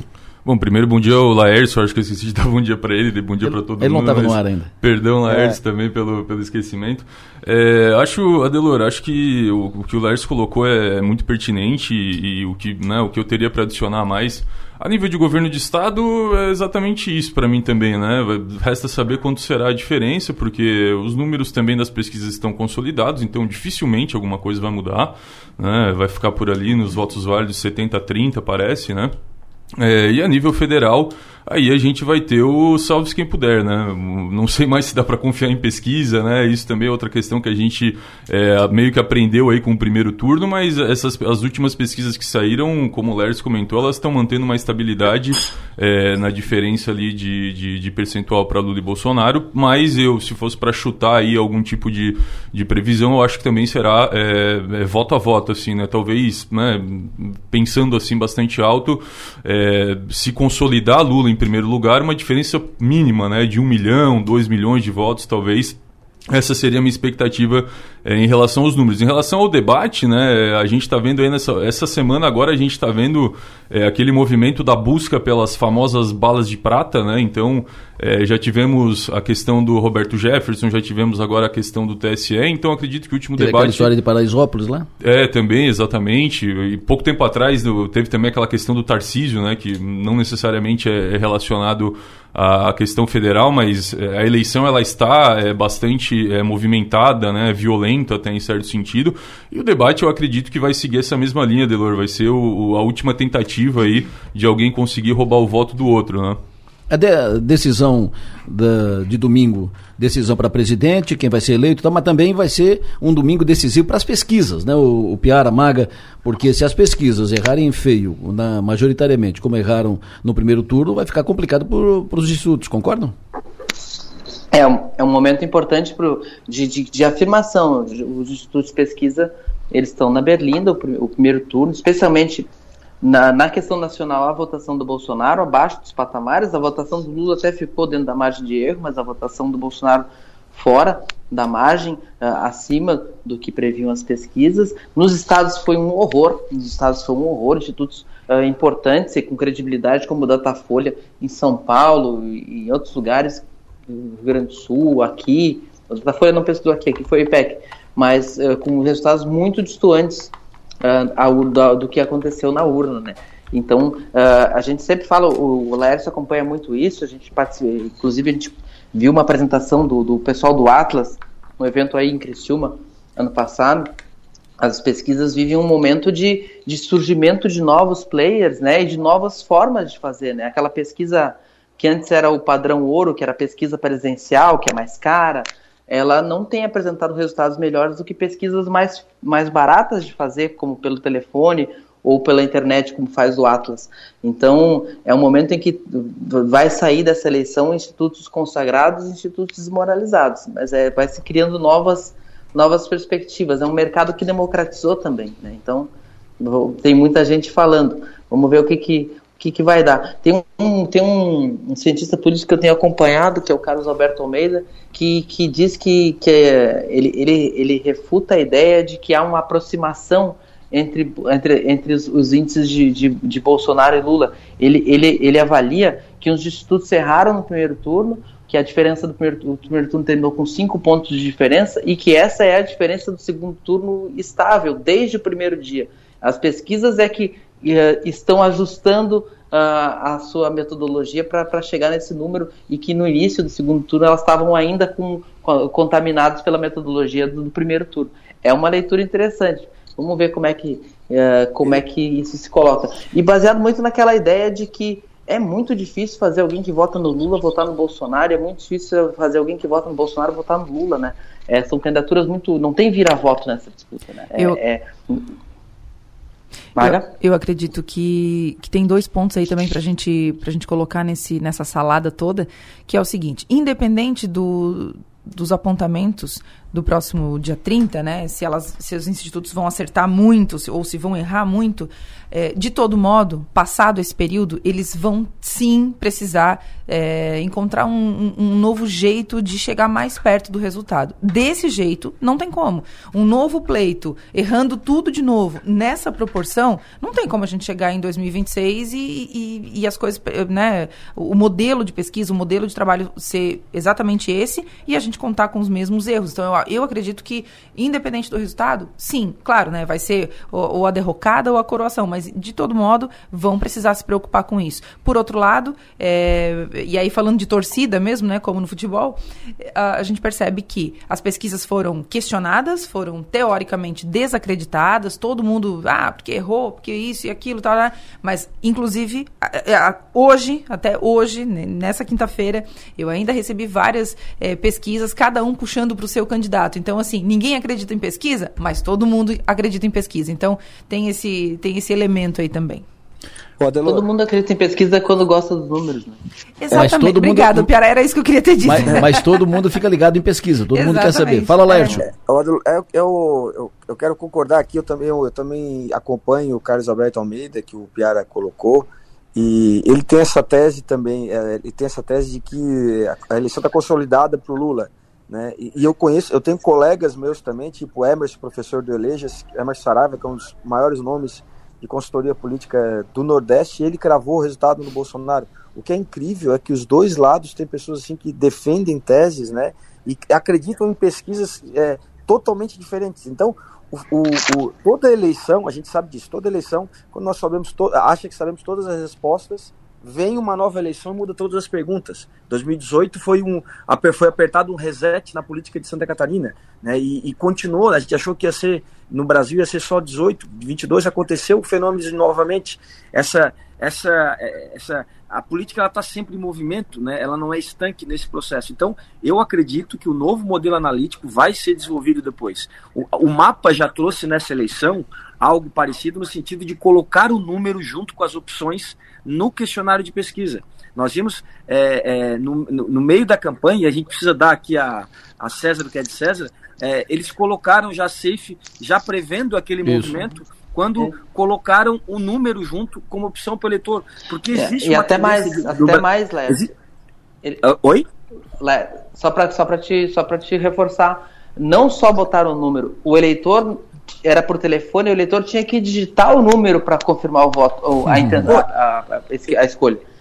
Eu acho que isso, isso é uma mudança que a gente pode ver de institutos. Eu trabalho com pesquisas, eu faço pesquisas. Eu nunca fiz isso. Eu já pegava o movimento do Décio Lima, por exemplo, em Santa Catarina, nos municípios que eu fiz. Eu não fiz pesquisa estadual, mas fiz Itajaí, Blumenau, Florianópolis, Criciúma, Tubarão. Eu já pegava o movimento do Décio Lima indo para o segundo turno nesse, nesse processo. Mas jamais, né, isso uma, é, há uma semana antes da eleição, nenhum movimento do, Décio, do, do, do Jorge é eleito senador. Então, essa tendência né, é, é uma tendência de colocar um número, mas no, esses novos fatos que aconteceram na eleição, os erros que aconteceram na eleição, vão fazer uh, uh, desenvolver, desenvolver esse novo modelo. Né? Não, as, as pessoas erram, beleza, mas existe aí tendências e um novo modelo que precisa ser desenvolvido para as próximas eleições.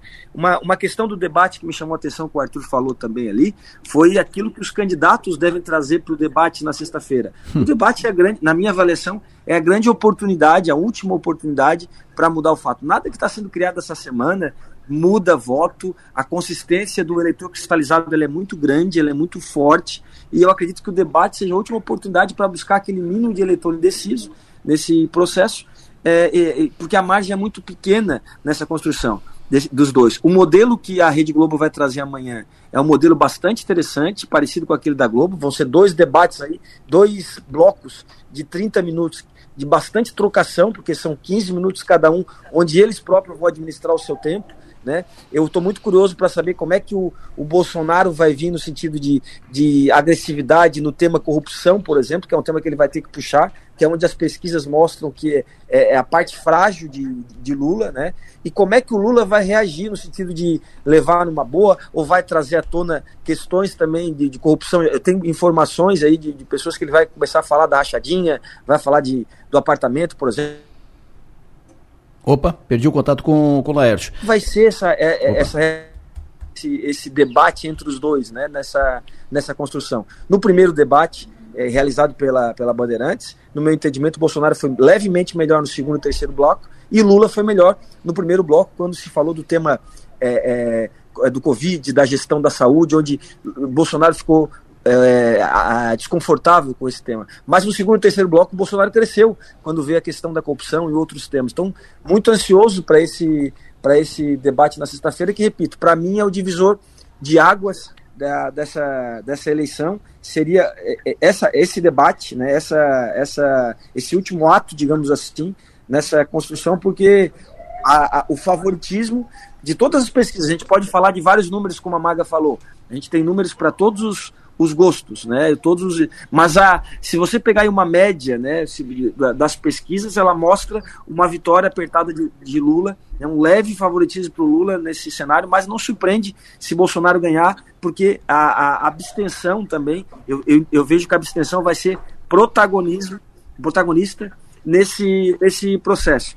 Além do que eu falei aqui ah, em, em maio, numa entrevista contigo com, a, com o Piara, e fiz um post no meu Instagram, tá lá, que Minas Gerais e São Paulo isso é emblemático. Na minha avaliação, se Bolsonaro conseguir fazer 15 pontos, de 10 a 15 pontos de São Paulo, e virar Minas, tá? É, ganha eleição. Minas, além de ser importante numericamente em votos, ela é uma síntese daquilo que representa o Brasil. Minas lá, a parte norte lá, ela, ela tem características, a parte norte de Minas tem características do Nordeste, do Norte, e a parte sul, a parte mais é, é, próxima aqui, tem características do Sudeste inteiro, do Sul. Então, Minas, é, como sempre foi desde 89, quem leva Minas leva a eleição. Só para fazer ju justiça, o Renato Rampinelli, do, do Instituto IPC daqui, ele, ele não fez pesquisas estaduais públicas, publicadas, mas ele fez trackings para candidatos e tal. E em setembro, o Rampinelli já dizia: o Safe vai atropelar o Raimundo. Uhum. Em setembro ele já dizia isso, o Safe vai atropelar o Raimundo, ele via isso pela onda, pela estagnação da campanha do Raimundo e pela vinculação do Safe, logo começou o horário eleitoral, pela vinculação do Safe ao 22 do presidente Bolsonaro. Quero te ouvir, Arthur, sobre isso e a tua expectativa para o debate de amanhã. O que, que deve, qual deve ser a bala de prata do Lula e a bala de prata do Bolsonaro para o debate de amanhã? Olha, Delor, é, é do, do, Lula, né? Eu, eu, tendo a acreditar também, a concordar com, com o Laércio. Eu até acho que o Lula, durante a campanha, né? É, nos debates, mas, mas não só nos debates, mas também quando, quando ele ia para a rua né, e tudo mais, ele estava muito ainda, né, vamos dizer assim, paz e amor. Né? Parece que demorou um pouco para engrenar, é, para chegar ao passo ali né, do, do, do mesmo teor que a campanha do Bolsonaro estava utilizando. Não digo que isso vá, é, né, que isso faria ele, fará ele vencer a eleição ou não, que se ele se equiparasse a Bolsonaro faria ele ter uma votação melhor ou não, mas o Bolsonaro ele está usando a máquina pública talvez como nunca antes visto na história, né? Uma, uma, uma sucessão de, de, de é, de acontecimentos, né, de decisões, de, de questões que né, atrapalham. Imagina, né, se fosse qualquer outro adversário já seria muito difícil, ainda mais sendo o Lula com todo a sua, o seu histórico, né, com a questão da corrupção, do antipetismo, etc. É, eu acho que o Lula talvez nesses ambientes mais públicos, né, como debates e, e na rua, ele demorou um pouco para entender melhor ele a campanha, né, talvez, né, isso é só uma, uma, um cenário aí que eu acho que é, que é possível, mas ele demorou um pouco mais para entender do, com o que ele estava lidando, né, então é, essa questão de, de né, dessas que a gente está falando aqui, né, que eu comentei das balas de prata, é, o Bolsonaro ele, né, ele está num, numa coisa meio desesperadora, parece, né, nessa semana, essa coisa do, do Roberto Jefferson, se foi ou não uma, um esquema, né, se foi ou não é, planejado, é, foi um tiro que saiu pela culatra e, e, essa questão do TSE aí veio logo em seguida, né?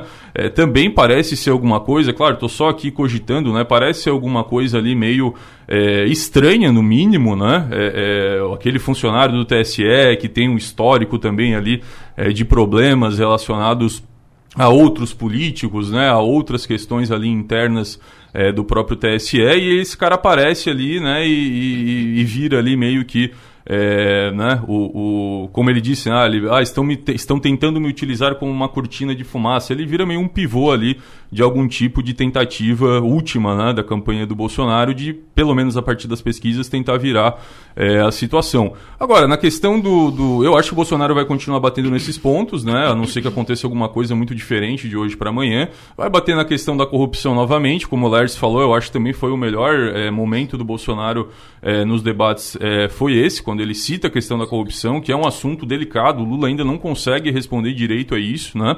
É, tem aquela velha questão da autocrítica do PT, né? Que é uma coisa também difícil de aparecer e tudo mais. É, e o, o, o o Lula vai tentar, né? Creio eu, como eu disse, parece que ele, na minha visão, ele demorou um pouco para engrenar nessa, nesse combate de narrativas. É, né, se a gente lembrar do último debate, aquela questão do, do, das meninas venezuelanas, se a gente pensar assim numa estratégia de campanha de guerra, né? Não estou falando aqui é, de valores éticos e morais, né? Mas é, de uma, uma, estratégia de guerra. Não citou aquilo, né? Foi uma coisa meio indireta. É, ele foi até com broche, né? O que representava lá é, uma questão de. Né, eu acho que era alguma, alguma, algum projeto, alguma entidade lá é, de apoio e proteção é, aos jovens. É, mas acabou não citando diretamente, né? O broche era contra a exploração sexual infantil. É, isso, exatamente, Mago, obrigado, exatamente isso. É, e acabou não, né, não batendo de frente em relação a isso para fazer frente àquelas todas críticas que o Bolsonaro já está acostumado a fazer. O Bolsonaro, pelo visto, ele vai, usar, ele vai utilizar dessa, dessa questão do TSE vai trazer de novo a corrupção, vai trazer de novo é, questões envolvendo né, o próprio PT, a questão do comunismo, né, a aliança com é, ditadores né, e tudo mais. E acredito, Adelor, que o debate vai acabar ficando por aí, pelo menos pelo que a gente é, é, prevê, né? Mas é, agora, reta final de campanha, acho que tudo pode acontecer, né? Não, não, não, não dá para ter certeza de nada, mas acho que pode ficar nesse, mais ou menos nesse cenário, né? Agora, de, deixa eu só fazer um, deixa eu só fazer um registro do seguinte: essa questão das inserções é algo que nos cabe.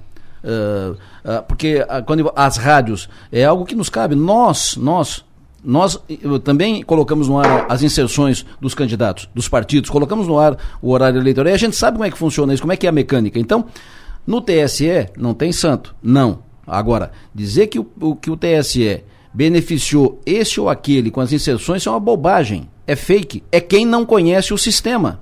Ontem, ainda por via das dúvidas, vai, vai ver que mudou a regra e eu não sei. Ontem eu conversei com a nossa, com a nossa chefe da, da OPEC aqui na Rádio São Maior, que quem coloca no ar. Como é que funciona isso? E ela disse: os partidos mandam por e-mail. De onde vem, eh, de onde vem para a rádio a grade de veiculação das inserções? Os partidos mandam por, por e-mail o mapa e os áudios que desejam usar a cada dia. Os partidos mandam os áudios e mandam os mapas e os áudios, mapas e, e áudios. Daí seguimos a, a, a, programação. Então, dizer que o TSE botou mais para esse do que mais, e menos para aquele é bobagem. O TSE não arbitra nisso, ele não, é, não mete nisso. O TSE é acionado, a Justiça Eleitoral, pelos partidos. Por quê? Porque os partidos mandam para as emissoras de rádio e a lei diz: cabe aos partidos fiscalizar. Partido fiscaliza. Quando identificar ou desconfiar, ah, botou, é, não, não botou a nossa. O partido notifica a Justiça Eleitoral que vai agir quando for acionada. E o partido tem 48 horas para acionar. Passou 48 horas, venceu o prazo. Isso está na lei. Está na lei para essa eleição e para outras. Isso não é nenhuma novidade. Fora disso é fake. Isso é fazer espuma é, é fazer espuma, é fazer tempestade em copo d'água ou tentar criar fato, tentar fazer fumaça. Eu dito isso porque. Eu, eu, eu, eu, eu digo isso porque é algo que nos envolve. A gente está aqui, está vendo, uhum. entendeu? E está vendo uhum. que estão passando versões narrativas completamente fora de como funciona. Isso é assim na nossa rádio, em todas as rádios do Brasil inteiro. O Adelor, esse assunto, esse assunto que você traz é muito re relevante, porque é o seguinte, desde aquela entrevista coletiva que o ministro é, Fábio Farias fez, esse assunto foi ganhando uma certa relevância em várias versões. É incrível como a versão muitas vezes vale mais que o fato. Eu acredito que o Bolsonaro vai levar esse tema amanhã também para o debate, assim como Lula vai levar dois temas quentes. Né? Eu não acredito mais que ele vai falar sobre outros casos de venezuelana tal. Tem dois temas quentes que está sendo explorado por Lula na campanha. Um deles é aquela fala do ministro Guedes sobre desindexar o salário mínimo, né? falando sobre a questão do aumento real de salário. Acho que Lula vai vir nessa linha, batendo nisso. E a questão do Roberto Jefferson é um assunto também que deve amanhã é, é, é, ser colocado, né? É, e, e, é um, e, algo que não tirou votos de Bolsonaro na minha avaliação, mas fez a campanha parar. Porque Isso. ficar dois, três dias dando explicação sobre determinado tema faz com que você é, não cresça nesse cenário, né? E- e o Bolsonaro amanhã tem uma oportunidade, na minha avaliação, de mexer. Quem vai ter que mexer no tabuleiro amanhã no debate vai ser Bolsonaro. Fala, Piara, fala, Maga. Eu acho que não dá para esquecer de uma figura que participou ativamente desse processo, é, do jeito dele, né? Do jeito dele, importante destacar. Foi o, o deputado federal André Janones, né? Que fez uma frente aí quase em pé de igualdade. Foi o Carlos Bolsonaro do Lula. né? Exatamente. Então, acho importante trazer esse elemento para a conversa, porque ele faz parte dessa eleição desse jeito. Né? Então, é, a, a direita passou uma boa, uma boa fatia de tempo, é uma boa parte do tempo também tendo que desmentir, tendo que, que dizer, que desdizer algumas declarações do André Janones. Com isso, perdeu algum tempo. E eu acho que esse cenário também é interessante de a gente ah, observar. Minha expectativa para o debate amanhã, Delor, eu acredito que a, quando a gente está liderando alguma coisa, quando a gente está bem, quando a gente está se sentindo bem, a gente tem uma autoestima diferente, a gente se sente diferente, se posiciona diferente. Eu acredito que o Bolsonaro não está com essa autoestima de confiança de já ganhei. E isso interfere no desempenho, sem dúvida alguma. Como ele está com essa percepção de que, olha, pode ser que eu vença, pode ser que eu não vença, porque uma coisa é o que tu diz para militância, outra coisa é aquilo que tu sabe aqui no teu coração, Hum. e todo, todo candidato sabe, eu acredito que ele saiba, e o Lula sabem que, que as coisas estão abertas, que não tem nada definido. É, então, ele vai pro tudo ou nada. Porque é tudo ou nada. Literalmente, pode dar muito certo, pode dar muito errado. Já que as coisas estão voando aqui, não tem nada certo, ele vai arriscar. Não tenho dúvida que ele vai com esse com essa postura um pouco mais, um pouco menos, eh, lembra no debate da Band que ele tava lá dando tapinha no ombro do Lula, tava de risadinha, não sei o quê. Não acho que a gente vá ver isso amanhã como a gente viu naquele debate. Eu acho que as coisas vão ser, vão ser um pouco mais truncadas. E eu acredito que o Lula vai tentar é, é, meio que tirar ele do sério, vai vir com algum deboche, alguma coisa, porque pro Lula, quem tem que vencer a eleição é o Bolsonaro, né? Mas porque o- ele é o presidente. Mas então, o Bolsonaro, naquele segundo e terceiro blocos, ah, na- ele, ele veio muito bem treinado do, do intervalo, porque aquele tapinha no ombro do Lula, aquilo é, é- aquilo é, é- é uma estratégia. Não, o, sim, o, sim, o candidato sim, que não está preparado para aquilo, naquele crime, ele pode dar um tapa no Lógico, outro. lógico, Perde lógico. ponto. Aqui, aquela estratégia de ele vir, dele se aproximar do Lula, Sim. ele, ele é maior, né? Sim. Ele É, é maior, ele- falou o isso, Lula é menor. a questão da altura, né? É, linguagem corporal, né? Isso. Você E, chega a- e perto aquela, e intimida. aquela outra de ele, o Lula termina de falar e ele para, fica olhando pro Lula. Sim. Aquilo também, Também é, é uma- é uma técnica, É uma, é uma né? técnica É, e é perigoso. Então ele vem muito bem treinado do primeiro bloco pro, pro segundo. Mas naquele primeiro bloco a gente não tinha a questão do TSE, essa confusão aí de inserções, não tinha o Roberto Jefferson terendo, tentando fazer esse teatro todo. Então agora a gente tem novos elementos e elementos importantes que pautaram os, os assuntos nos últimos cinco dias. Então eu acho que tudo isso vem para esse bolo também. Acredito que, que vai, vai permear por esse, por esse lado aí, esse debate de amanhã. Aí o Sandro me, me acrescenta, eu tinha falado isso ontem no, no ponto final. Ah, uma das rádios citadas por aquele funcionário exonerado do TSE, e que se foi citado naquele bolo de denúncias e tal, a, a primeira origem, né, o ponto, é uma rádio online, por streaming, que não tem obri- obrigação, que não é obrigada a colocar no ar o horário ele- eleitoral as inserções. As rádios de concessão, que são as nossas, as rádios tradicionais, chamadas rádios tradicionais, emissoras de televisão, canal aberto tradicionais, essas sim, seguem a, a regra da lei eleitoral, tem que colocar no ar, são obrigados a colocar e respeitar as regras. As rádios essas online de streaming, não. Ponto. O Piara Bosque. É, é, inclusive tem um- uma passagem interessante, porque ontem o Ricardo Noblar, o jornalista Ricardo Noblar, estava lembrando que o, o- esse, esse servidor exonerado, ele é jornalista, e ele é autor de uma manchete histórica do Correio Brasiliense, quando, quando o, o Noblar era, era editor-chefe, que é a manchete O Correio Errou, quando, quando é, uma reportagem dele foi manchete de capa e ela tinha tantos erros que o jornal teve que se retratar com uma manchete. Era sobre, o, jornal. era sobre Eduardo Jorge quando era ministro da FHC, né? O Piara, foi alguma coisa assim, né? Era, era alguma coisa assim. E, e entrou para a história do jornalismo brasileiro, porque o, o Noblar como, decidiu, como, como editor-chefe, que ah, a, a, a matéria estava tão errada, ela tinha tantos furos, que o- a única forma de retratação justa era a manchete dizer o correio errou. E essa é uma manchete histórica, produto desse mesmo funcionário hoje que está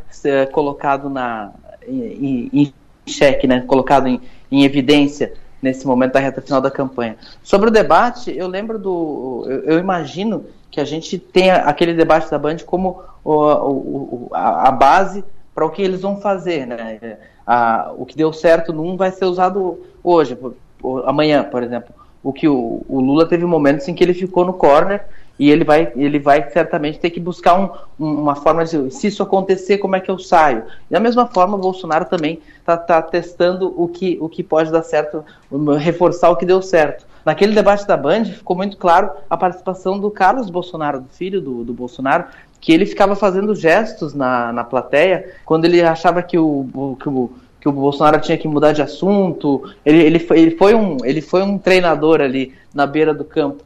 E o Bolsonaro, só que o Bolsonaro é muito obediente com, com, com as orientações do filho, ele confia muito na, nas orientações do Carlos Bolsonaro.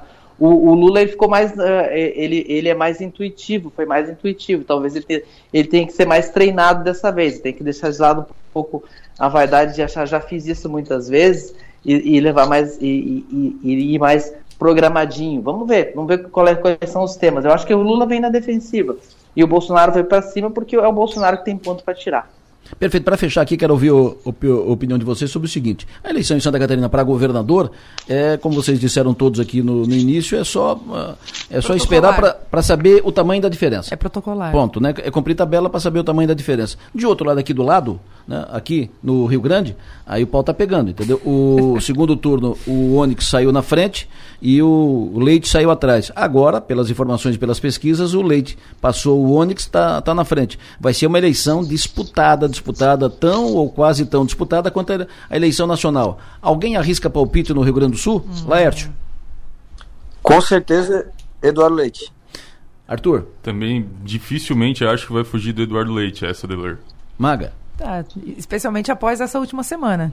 Acho o debate foi nele. muito legal, né, Maga? É, com certeza. Eu adorei. debate da quinta série, teve uma parte Debate ali. da quinta série. Não sabia se estava vendo Chaves, estava vendo debate, é. o que estava acontecendo ali? Não, aqui é... Bom, vai. É. O Piara. eu acho, que, eu acho que, que o Eduardo Leite vai, vai vencer, porque ele consegue, eh, com, com a postura que ele teve, ele consegue atrair o voto de um eleitor de direita mais moderado e o eleitor de esquerda está, entre aspas, condenado a votar nele porque para não ajudar na, na, vitória de um bolsonarista explícito. E o, o a, da mesma forma que o Leite tem a condição de falar com esse duplo público e ele não expôs o voto dele no segundo turno por causa disso, para não inviabilizar nenhum nem outro, uh, estadualizou o debate. Era o que o Moisés ia tentar aqui se tivesse no segundo turno, mas o, o, o e o, o, o, o Onix fez o contrário. Ele, ele, ele, ele ficou mais bolsonarista no segundo turno, inclusive no que o Bolsonaro tem de mais grosseiro, né? Não estender a mão para um, um cumprimento, uhum. a, aquela postura no debate uh, postura meio infantil no debate, na, na, numa discussão séria, como é a uhum. renegociação da dívida, uh, e, e, muito séria, o Rio Grande do Sul, um estado que passou muitas dificuldades financeiras. Nitidamente não sabia tanto, o que responder, né? Não sabia. Que ficou, que ficou cinco anos sem, sem. cinco, seis anos atrasando salário sistematicamente. Então a renegociação da dívida não é um tema banal para uhum. ficar tema de, de, brincadeira. No final, do, no final daquela, daquele, do, do debate seguinte, o, o Onix até deu uma resposta mais consistente sobre o assunto, mas ali ficou, ficou o, o, a, a, imagem que ficou é daquele não, não vou responder. Então, acho que o, esse tipo de movimento do Onix prejudica a, a, a campanha dele e, e, e, e, o Leite bate firme, porque vê, ele não muda de assunto, ele, fica, ele, ele faz questão de insistir. Uhum. E, isso produziu uma imagem que é a imagem da campanha no Rio Grande do Sul. O Onix se preparou para disputar o segundo turno contra o PT.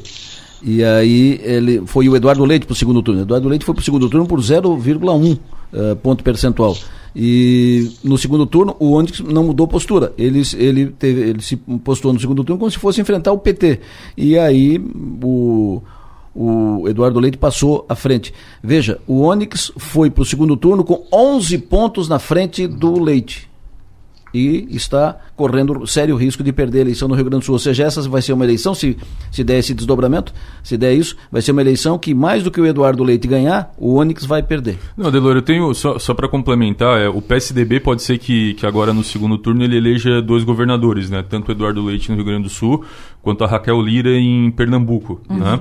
É, e é engraçado que os dois, parece, se, se acontecer, né, a eleição de ambos, os dois vão estar tá meio que também surfando em erros do adversário, né? Porque é, em Pernambuco também a Marília Reis, que é a candidata é, apoiada pelo Lula né, e tudo mais, estava sempre em todas as pesquisas ela estava na frente e chegou ali naquele momento. Teve um momento específico né, que eu acho que faleceu. É, um, O marido da- O, o marido da dela, Raquel. né? Da Raquel Lira. E, e a, e a, e a- Foi no dia da votação. Isso. E a Marília Reis, ela meio que. Ela, ela não comentou, ela não demonstrou solidariedade, né? É, e claro, é, são essas sutilezas, né? No Rio, Grande, detalhes, é, né? no, no Rio Grande do Sul, a- a- uma coisa muito parecida, né? Essa postura do Onix, do Onix é, em relação ao leite, apesar de, de ter vencido bem ali também é, o primeiro turno, ainda mais na sociedade gaúcha, que é extremamente politizada, né? É, isso, essas sutilezas, elas vão acabar salvando o PSDB aí de, de uma tragédia completa, talvez, né? Surfando no erro aí é, do adversário. Mas no Rio Grande do Sul ainda acho que a derrota do Onix, se acontecer, ela será ainda mais pesada, né? Porque se a gente for ver o que, que o Eduardo Leite ele fez durante é, a pré-campanha, né? Todas aquelas trapalhadas do PSDB e dele mesmo, né? E contestar é, a eleição do Dória lá nas prévias e tudo mais. Daí depois volta, dizia que não ia ser candidato, aí é candidato de novo. Daí ele diz, ah não, é porque eu, não, eu disse que eu não. Se eu não renunciasse, eu não seria, mas agora eu renunciei, vai, volta, vai, volta. E mesmo assim, o, o, o Onix conseguiu, é, talvez, né, eventualmente, colocar essa eleição a perder. Então o PSDB ele vai conseguir se manter, né, se vencer esses dois estados, é, surfando em erro do- dos adversários, não tanto talvez por suas próprias virtudes, né? Ô Fábio, essa, essa colocação de Pernambuco que tu, que tu faz aí, ela foi pertinente, porque além de não comentar o fato, a Marília Reis, que é neta do Miguel Reis, que é a tradição da família aí no Pernambuco. Prima do, do ela- prefeito, né?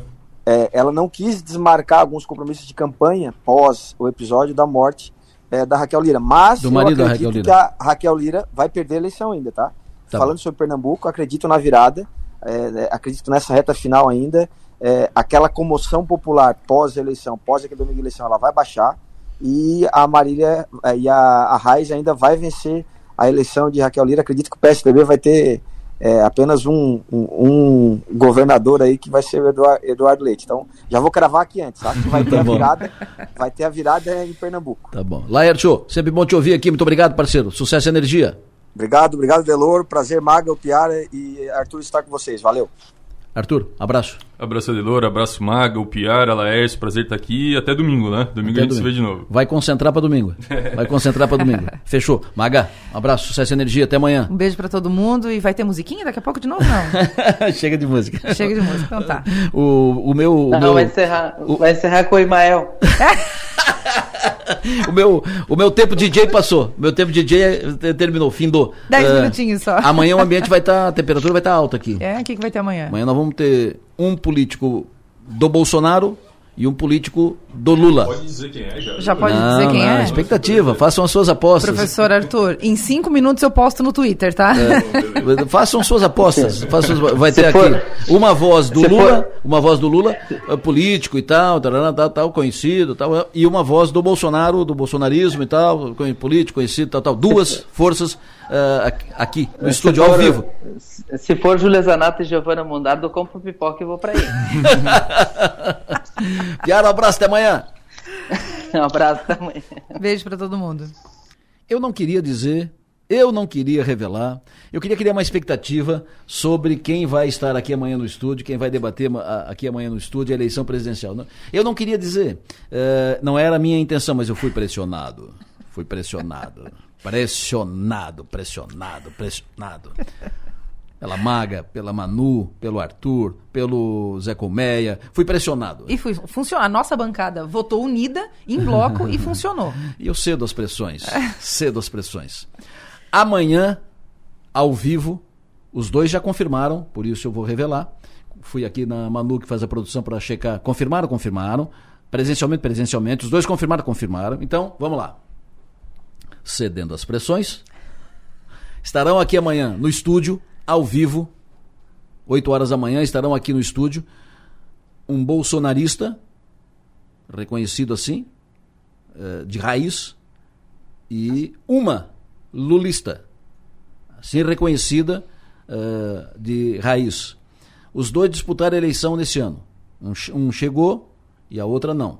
Estarão aqui no estúdio amanhã conosco, fazendo uma discussão sobre a eleição presidencial, expectativa para domingo.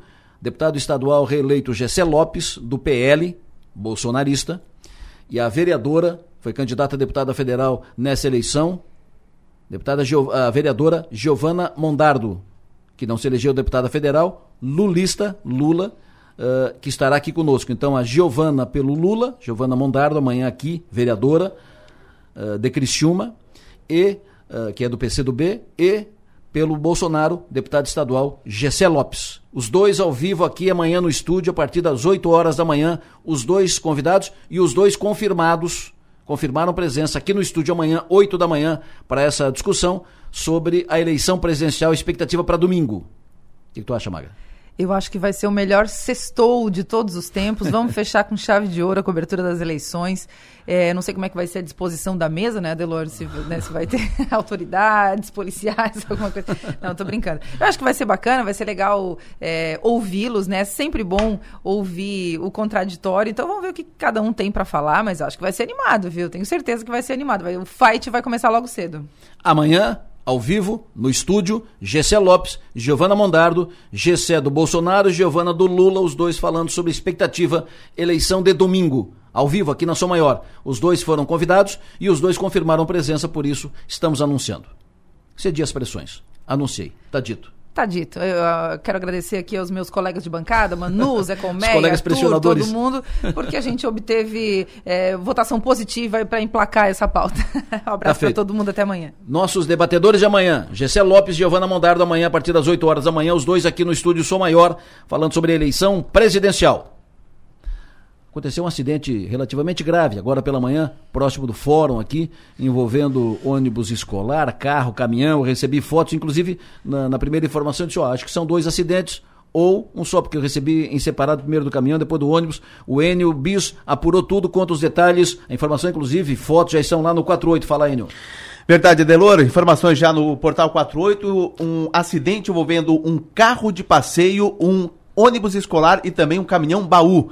Esse acidente aconteceu um pouco antes das 8 horas da manhã na rua Giacomo Sônego Neto, no bairro Pinheirinho, em Criciúma, próximo ao fórum da cidade. Bom, três veículos envolvidos e três vítimas, sendo duas ferimentos leves e uma uh, vítima foi encaminhada para o hospital. No ônibus escolar não teve vítimas. No momento do acidente, inclusive, apenas o motorista do ônibus estava no veículo, não ficou ferido.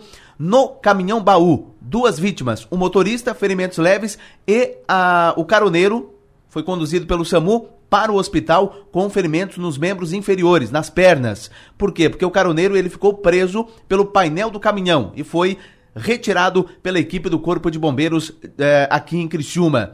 E também uh, o acidente envolveu um veículo particular, uma vítima também com ferimentos leves. Bom, equipe do SAMU foi no local, avaliou as três vítimas, duas permaneceram no local, foram atendidas no local e uma que foi o caroneiro do caminhão foi levado para o hospital com problemas, com dores uh, na perna. O Corpo de Bombeiros prestou apoio, tirou esse caroneiro do caminhão, estava com as pernas presas no interior do veículo após o acidente. O acidente aconteceu pouco antes das 8 horas da manhã em Criciúma, Delor. Muito obrigado, viu, Enio Bis? O ouvinte me perguntou aqui, ah, ama- amanhã o programa já começa às 7 de novo, né? Não, amanhã ainda teremos horário eleitoral obrigatório e gratuito. Perfeito? Então amanhã o programa ainda começa às 7h20 da manhã, amanhã é último dia do horário eleitoral obrigatório. Márcio Sônico, o povo quer saber do tempo, Márcio, atualiza, por favor.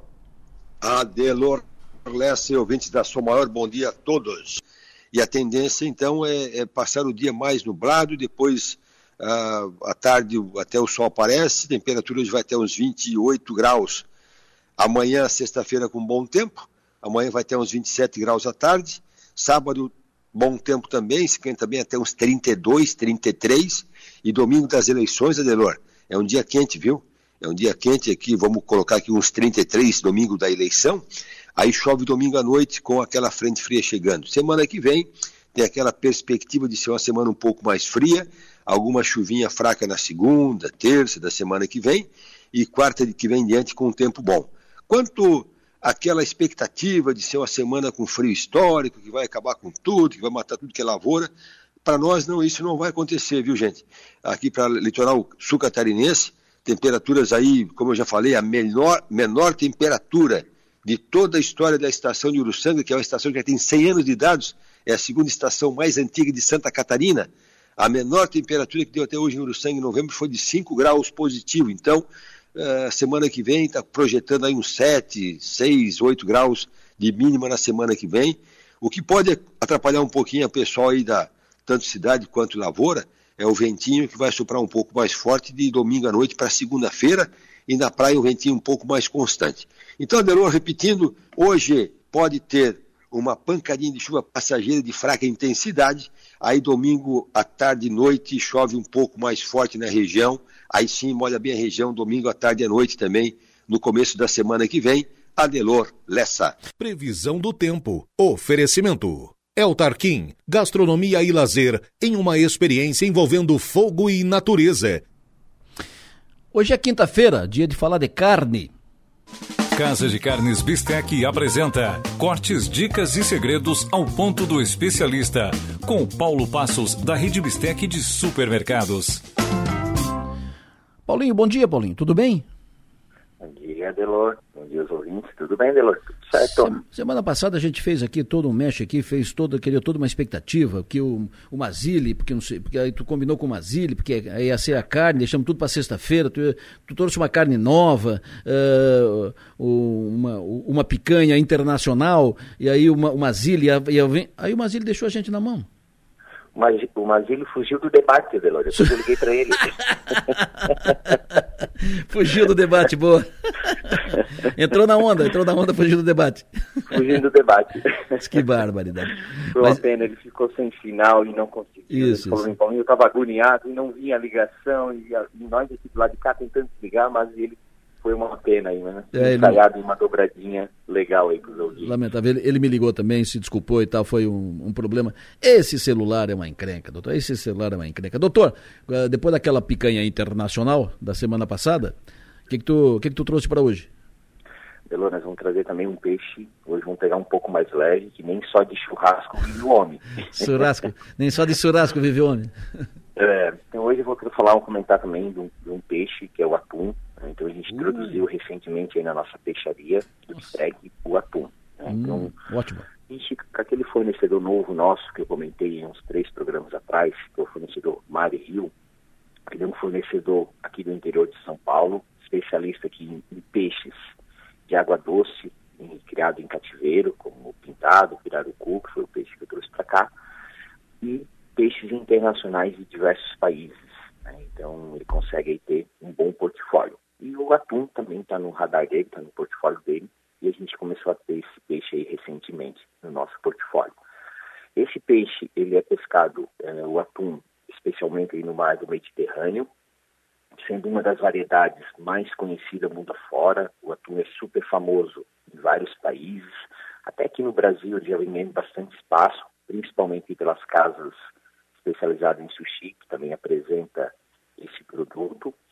E uma curiosidade desse atum aí, estudando um pouquinho sobre ele, ele chega no Japão, chega a ter leilão de atum, leilão com super valor. Tá? Então ele é um peixe que ele varia de um tamanho de até 3 metros e passando com facilidade 600 quilos. Quando se pega um peixe acima disso, acima dessa característica, no Japão tem um fenômeno aí do leilão. E um peixe desse pode chegar a valer mais de 10 milhões de reais. Então, eu fui estudar um pouquinho, o leilão de 2021, o peixe desse ele saiu por 11 milhões de reais. Só para vocês verem como o Japão aprecia muito o atum por lá. Diante disso, fora, fora todo esse, esse fenômeno que ocorre aí nesse leilão do atum, que ajudou a, a apresentar esse produto mundo afora, ele traz alguns benefícios né, na parte nutricional, na parte de apresentação, da carne. Então, é uma carne de cor escura, um vermelho bem escuro, bem diferente dos demais peixes. Ele tem como, ele é um peixe grande, ele traz um filé alto, ideal aí para preparos de pratos que queira ressaltar a, a proteína como o atrativo do prato. Traz um sabor mais marcante, então não é um sabor leve, já é um sabor acentuado e algumas vitaminas aí que torna ele muito legal para quem busca uma dieta equilibrada. Uma das vitaminas é o ômega 3, rico em ferro, zinco, vitaminas do complexo B e outras vitaminas que nem alinquei. Então, a, a, dica que eu trago hoje é a gente fazer um atum com uma salada verde, né? Para quem busca uma janta leve, quem busca um almoço leve, então essa é a dica. Então, para a gente fazer Essa salada a gente vai precisar de 300 gramas de atum. Esse é o formato que é apresentado no, su- no supermercado. São porções de 300 gramas. É uma posta, é um filé bem alto. Vamos precisar de sal e pimenta a gosto. 20 ml de azeite de oliva. 50 gramas de nozes, frutas nozes. E um mix de salada verde aí. Fica opcional da escolha, né? Uma rúcula, um alface, um zagrião. Acho que cairia bem. Modo de preparo: cortar os- o atum tudo em cubos, pequenininho, refogar numa frigideira já temperadinho com sal e pimenta a gosto. Quando ele estiver pronto, já é, é, cozido, cozimento aí que cada um busca o seu, mas ele é rápido, porque ele vai estar cortado em cubos. Cerca de cinco minutinhos vai estar pronto. Ele vai começar a querer desfiar, porque a gente já cortou em pedaços menores com a própria fervura da frigideira, já vai começar a querer soltar. Deixar dar uma esfriada e depois pulverizar em cima desse mix da salada verde, juntamente com as nozes, e temperar com um fiozinho de azeite de oliva. Por que que eu pedi para deixar esfriar? Se a gente jogar direto em cima, as saladas verdes vão murchar e não vai ficar legal. Então, Adelô, essa é a dica hoje da Casa de Carne de Steak, para quem busca uma dieta mais equilibrada, mais leve aí. Temos essa opção também para apresentar para os nossos ouvintes. Um Show de bola. Show de bola. O atum tem o seu lugar. O atum tem o seu lugar sempre. Bela dica. Muito obrigado, viu, Paulinho? Um abraço, sucesso e energia. Até amanhã. Obrigado, Adelô. Obrigado aos ouvintes. Até a próxima semana. É, o Paulinho não é até amanhã, o Paulinho é até quinta que vem. Amanhã é o Mazílio. O Mazílio que fala conosco aqui sobre vinho do Bistec. Agora são 9h26. 9h26, eu quero chamar então, já que nós já falamos com o Paulinho, já falei com o Márcio Sônico agora nesse bloco, então, eh, indo para o final do programa, fala Lucas Rocco, mercado financeiro, como é que abriu o mercado nesta quinta-feira? Bom dia, muito bom dia. Vai se aproximando o segundo turno das eleições aqui no Brasil e os investidores vão reduzindo seus riscos, né? Os investidores vão pouco a pouco saindo dessa, das posições mais otimistas e com isso a bolsa de valores brasileira já registra 6% de queda só esta semana. O mercado abriu a semana lá próximo de 120 mil pontos e já opera ali na faixa de 112 mil, 7 mil pontos já de queda. É, o mercado ontem é, caiu 1,6% num dia no qual ah, as bolsas lá fora caíram bem, é, principalmente a Nasdaq, a bolsa que reúne as principais empresas de tecnologia do mundo, é, a partir dos resultados que foram sendo divulgados ao longo da semana que não agradaram. É, tivemos também a, decisão dos juros, a decisão de, de, de não fazer nada, o que já era amplamente esperado, por isso que é, a gente nem estava muito olhando para isso é, nos últimos dias. E aí na, na manhã de hoje, o, o- a Meta, né, que, é, que todo mundo conhece como Facebook, as ações no pré-mercado é, caíram quase 20% é, depois do no, no- no aftermarket, né? depois do Facebook apontar que o lucro dele despencou mais de 50% no terceiro trimestre. Então, é, o, a Nasdaq estava operando agora há pouco em alta, mas é, virou para baixa. Esses dados foram divulgados ontem à noite, aliás, e a Nasdaq está operando ali um 0,4 de perda. É, realmente o, a espera pelos resultados da Amazon e da Apple também vão é, dominar o pregão hoje e tem balanço também como McDonald's, entre outras empresas. O, e o PIB do terceiro trimestre que vai ser divulgado é, dos Estados Unidos. E por aqui a gente teve o resultado da Ambev, Ambev com um lucro líquido de 3 bilhões e uma queda de 13% em relação ao mesmo período do ano passado. Então, nesse momento, o Dow Jones subindo 0,7%, SP 500 0,0% e a Nasdaq Bolsa de Tecnologia caindo 0,4%. O petróleo subindo 0,3% em 88 dólares e 20 centavos. Lembrando que o dólar subiu bem também, o dólar que outro dia estava ali na casa de 5,20 até abaixo disso, já opera muito próximo de 5,40. O petróleo estava 83 dólares, está 88. Então a gente tende a ter mais pressão é, por elevação de preço no diesel e na gasolina. Vamos acompanhar o pregão hoje, os resultados saindo aqui, saindo lá fora. Próximos pregões prometem, a gente vai acompanhar tudo para trazer os detalhes para os amigos ouvintes. Por enquanto é isso, um abraço, bom dia. No bolso e na bolsa. Oferecimento. Locativa. Rendercar Service. Oficina especializada Audi. E Hotel Darouti. Olha só que interessante, olha só que legal, olha que bonito. Estamos falando aqui, e sempre que fala isso a gente é, fica sempre meio para baixo e tal, né? Estamos desde ontem aqui uh, consternados aí e falando do falecimento da jornalista cristiumense Suzana Naspolini. Ponto. Já falei no início do programa que o velório dela aqui em Criciúma será amanhã, a partir das 9 horas da manhã, no cemitério municipal. E o sepultamento em Criciúma foi uma exigência da Suzana. Ela não abriu mão de, de ser sepultada aqui, junto aos seus, aqui, onde, no mesmo cemitério onde está o seu pai, no, no, no, mesmo lugar, enfim, aqui, parentes, amigos aqui. E ela queria se despedir dos amigos, tantos, tantos, tantos, tantos, tantos, que ela tem aqui. Então foi uma exigência dela, né? Uh, por isso ela será homenageada hoje no Rio de Janeiro. Já está sendo homenageada lá no Rio de Janeiro. A homenagem lá começou às 8 horas da manhã. E depois, final da tarde, 4, 5 da tarde, o corpo será trasladado para Criciúma, via, no, noite toda, e amanhã às 9 começa o velório aqui em Criciúma. Vai ser no cemitério municipal até 4 da tarde, 4 da tarde, uma cerimônia religiosa celebrada pelo padre Antônio Júnior, e depois encaminhamento para sepultamento. Mas a, a notícia que recebi aqui agora, a vida e obra da jornalista cristiumense Suzana Naspolini, uh, romperam fronteiras, três cidades do estado do Rio de Janeiro, olha só que legal. Três cidades do estado do Rio de Janeiro vão homenagear a Suzana, conforme anúncio feito nesta quinta-feira. Rio de Janeiro, cidade do Rio de Janeiro, cidade de Nova Iguaçu e cidade de Duque de Caxias. Essas últimas duas, Nova Iguaçu e Duque, de Caxias, ficam na Baixada Fluminense. Olha só que legal. Ela será homenageada com nome de praça e de rua nessa cidade. Em Duque de Caxias, Suzana Naspolini vai virar nome de uma creche municipal que está sendo construída. Uh, em Nova Iguaçu, a Suzana vai emprestar seu nome a uma praça. De acordo com os moradores, o local de lazer deve muito a ela, uh, uh, que divulgou essa reivindicação do, do bairro em várias matérias e tal, tal.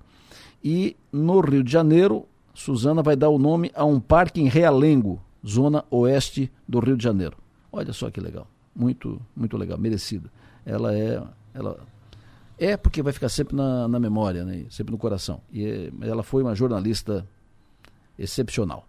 Então, para fechar o assunto, Suzana na, nas Políneas. Suzana vira nome de, de creche, vira nome de uh, parque e vira nome de rua lá no, Rio, no estado do Rio de Janeiro, em três cidades do Rio de Janeiro, Nova Iguaçu, Duque de Caxias e cidade do Rio de Janeiro. Ela está sendo homenageada agora pela manhã no Rio, velório lá no, no Rio de Janeiro, até quatro da tarde, e às quatro, e às quatro horas, eh, aí segue o, inicia o traslado para Criciúma, onde amanhã vai começar o, o sepultamento, né, o, o velório vai começar amanhã às nove horas, às oito horas da manhã. Não, amanhã. Amanhã, a partir das 9 horas da manhã, começa a partir das 9 horas da manhã no cemitério de Criciúma, cemitério municipal, na capela mortuária do cemitério municipal. Começa amanhã às 9 da manhã e depois uma cerimônia religiosa às 3 da tarde, celebrada pelo padre Antônio Júnior, que vai encaminhar as despedidas finais para Suzana Naspolini. Com essa informação, fecha o programa de hoje, destacando que amanhã nós teremos aqui uma discussão, um debate com o deputado Gessé Lopes, vereadora Giovana Mondardo, deputado Gessé Bolsonaro, deputada a vereadora Giovana Lula. Os dois vão falar sobre essa reta final e expectativas, possibilidades e defesa das campanhas. A Giovana defendendo o Lula e o Gessé defendendo o Bolsonaro, os dois amanhã aqui no estúdio a partir das 8 horas da manhã. E domingo, cobertura completa da Som Maior, maior cobertura que a Som Maior já fez de eleição domingo, cobertura segundo turno, eleição presidencial, eleição para governador. Dito isso, Lembrando sempre que nosso papel nessa vida é ser e fazer feliz. Agradeço a audiência de todos vocês. Volto por hora seis da tarde no ponto final. E amanhã aqui, 7h20 da manhã. 7h20 porque amanhã ainda tem, amanhã é o último dia, horário eleitoral obrigatório. Ponto. Bom dia.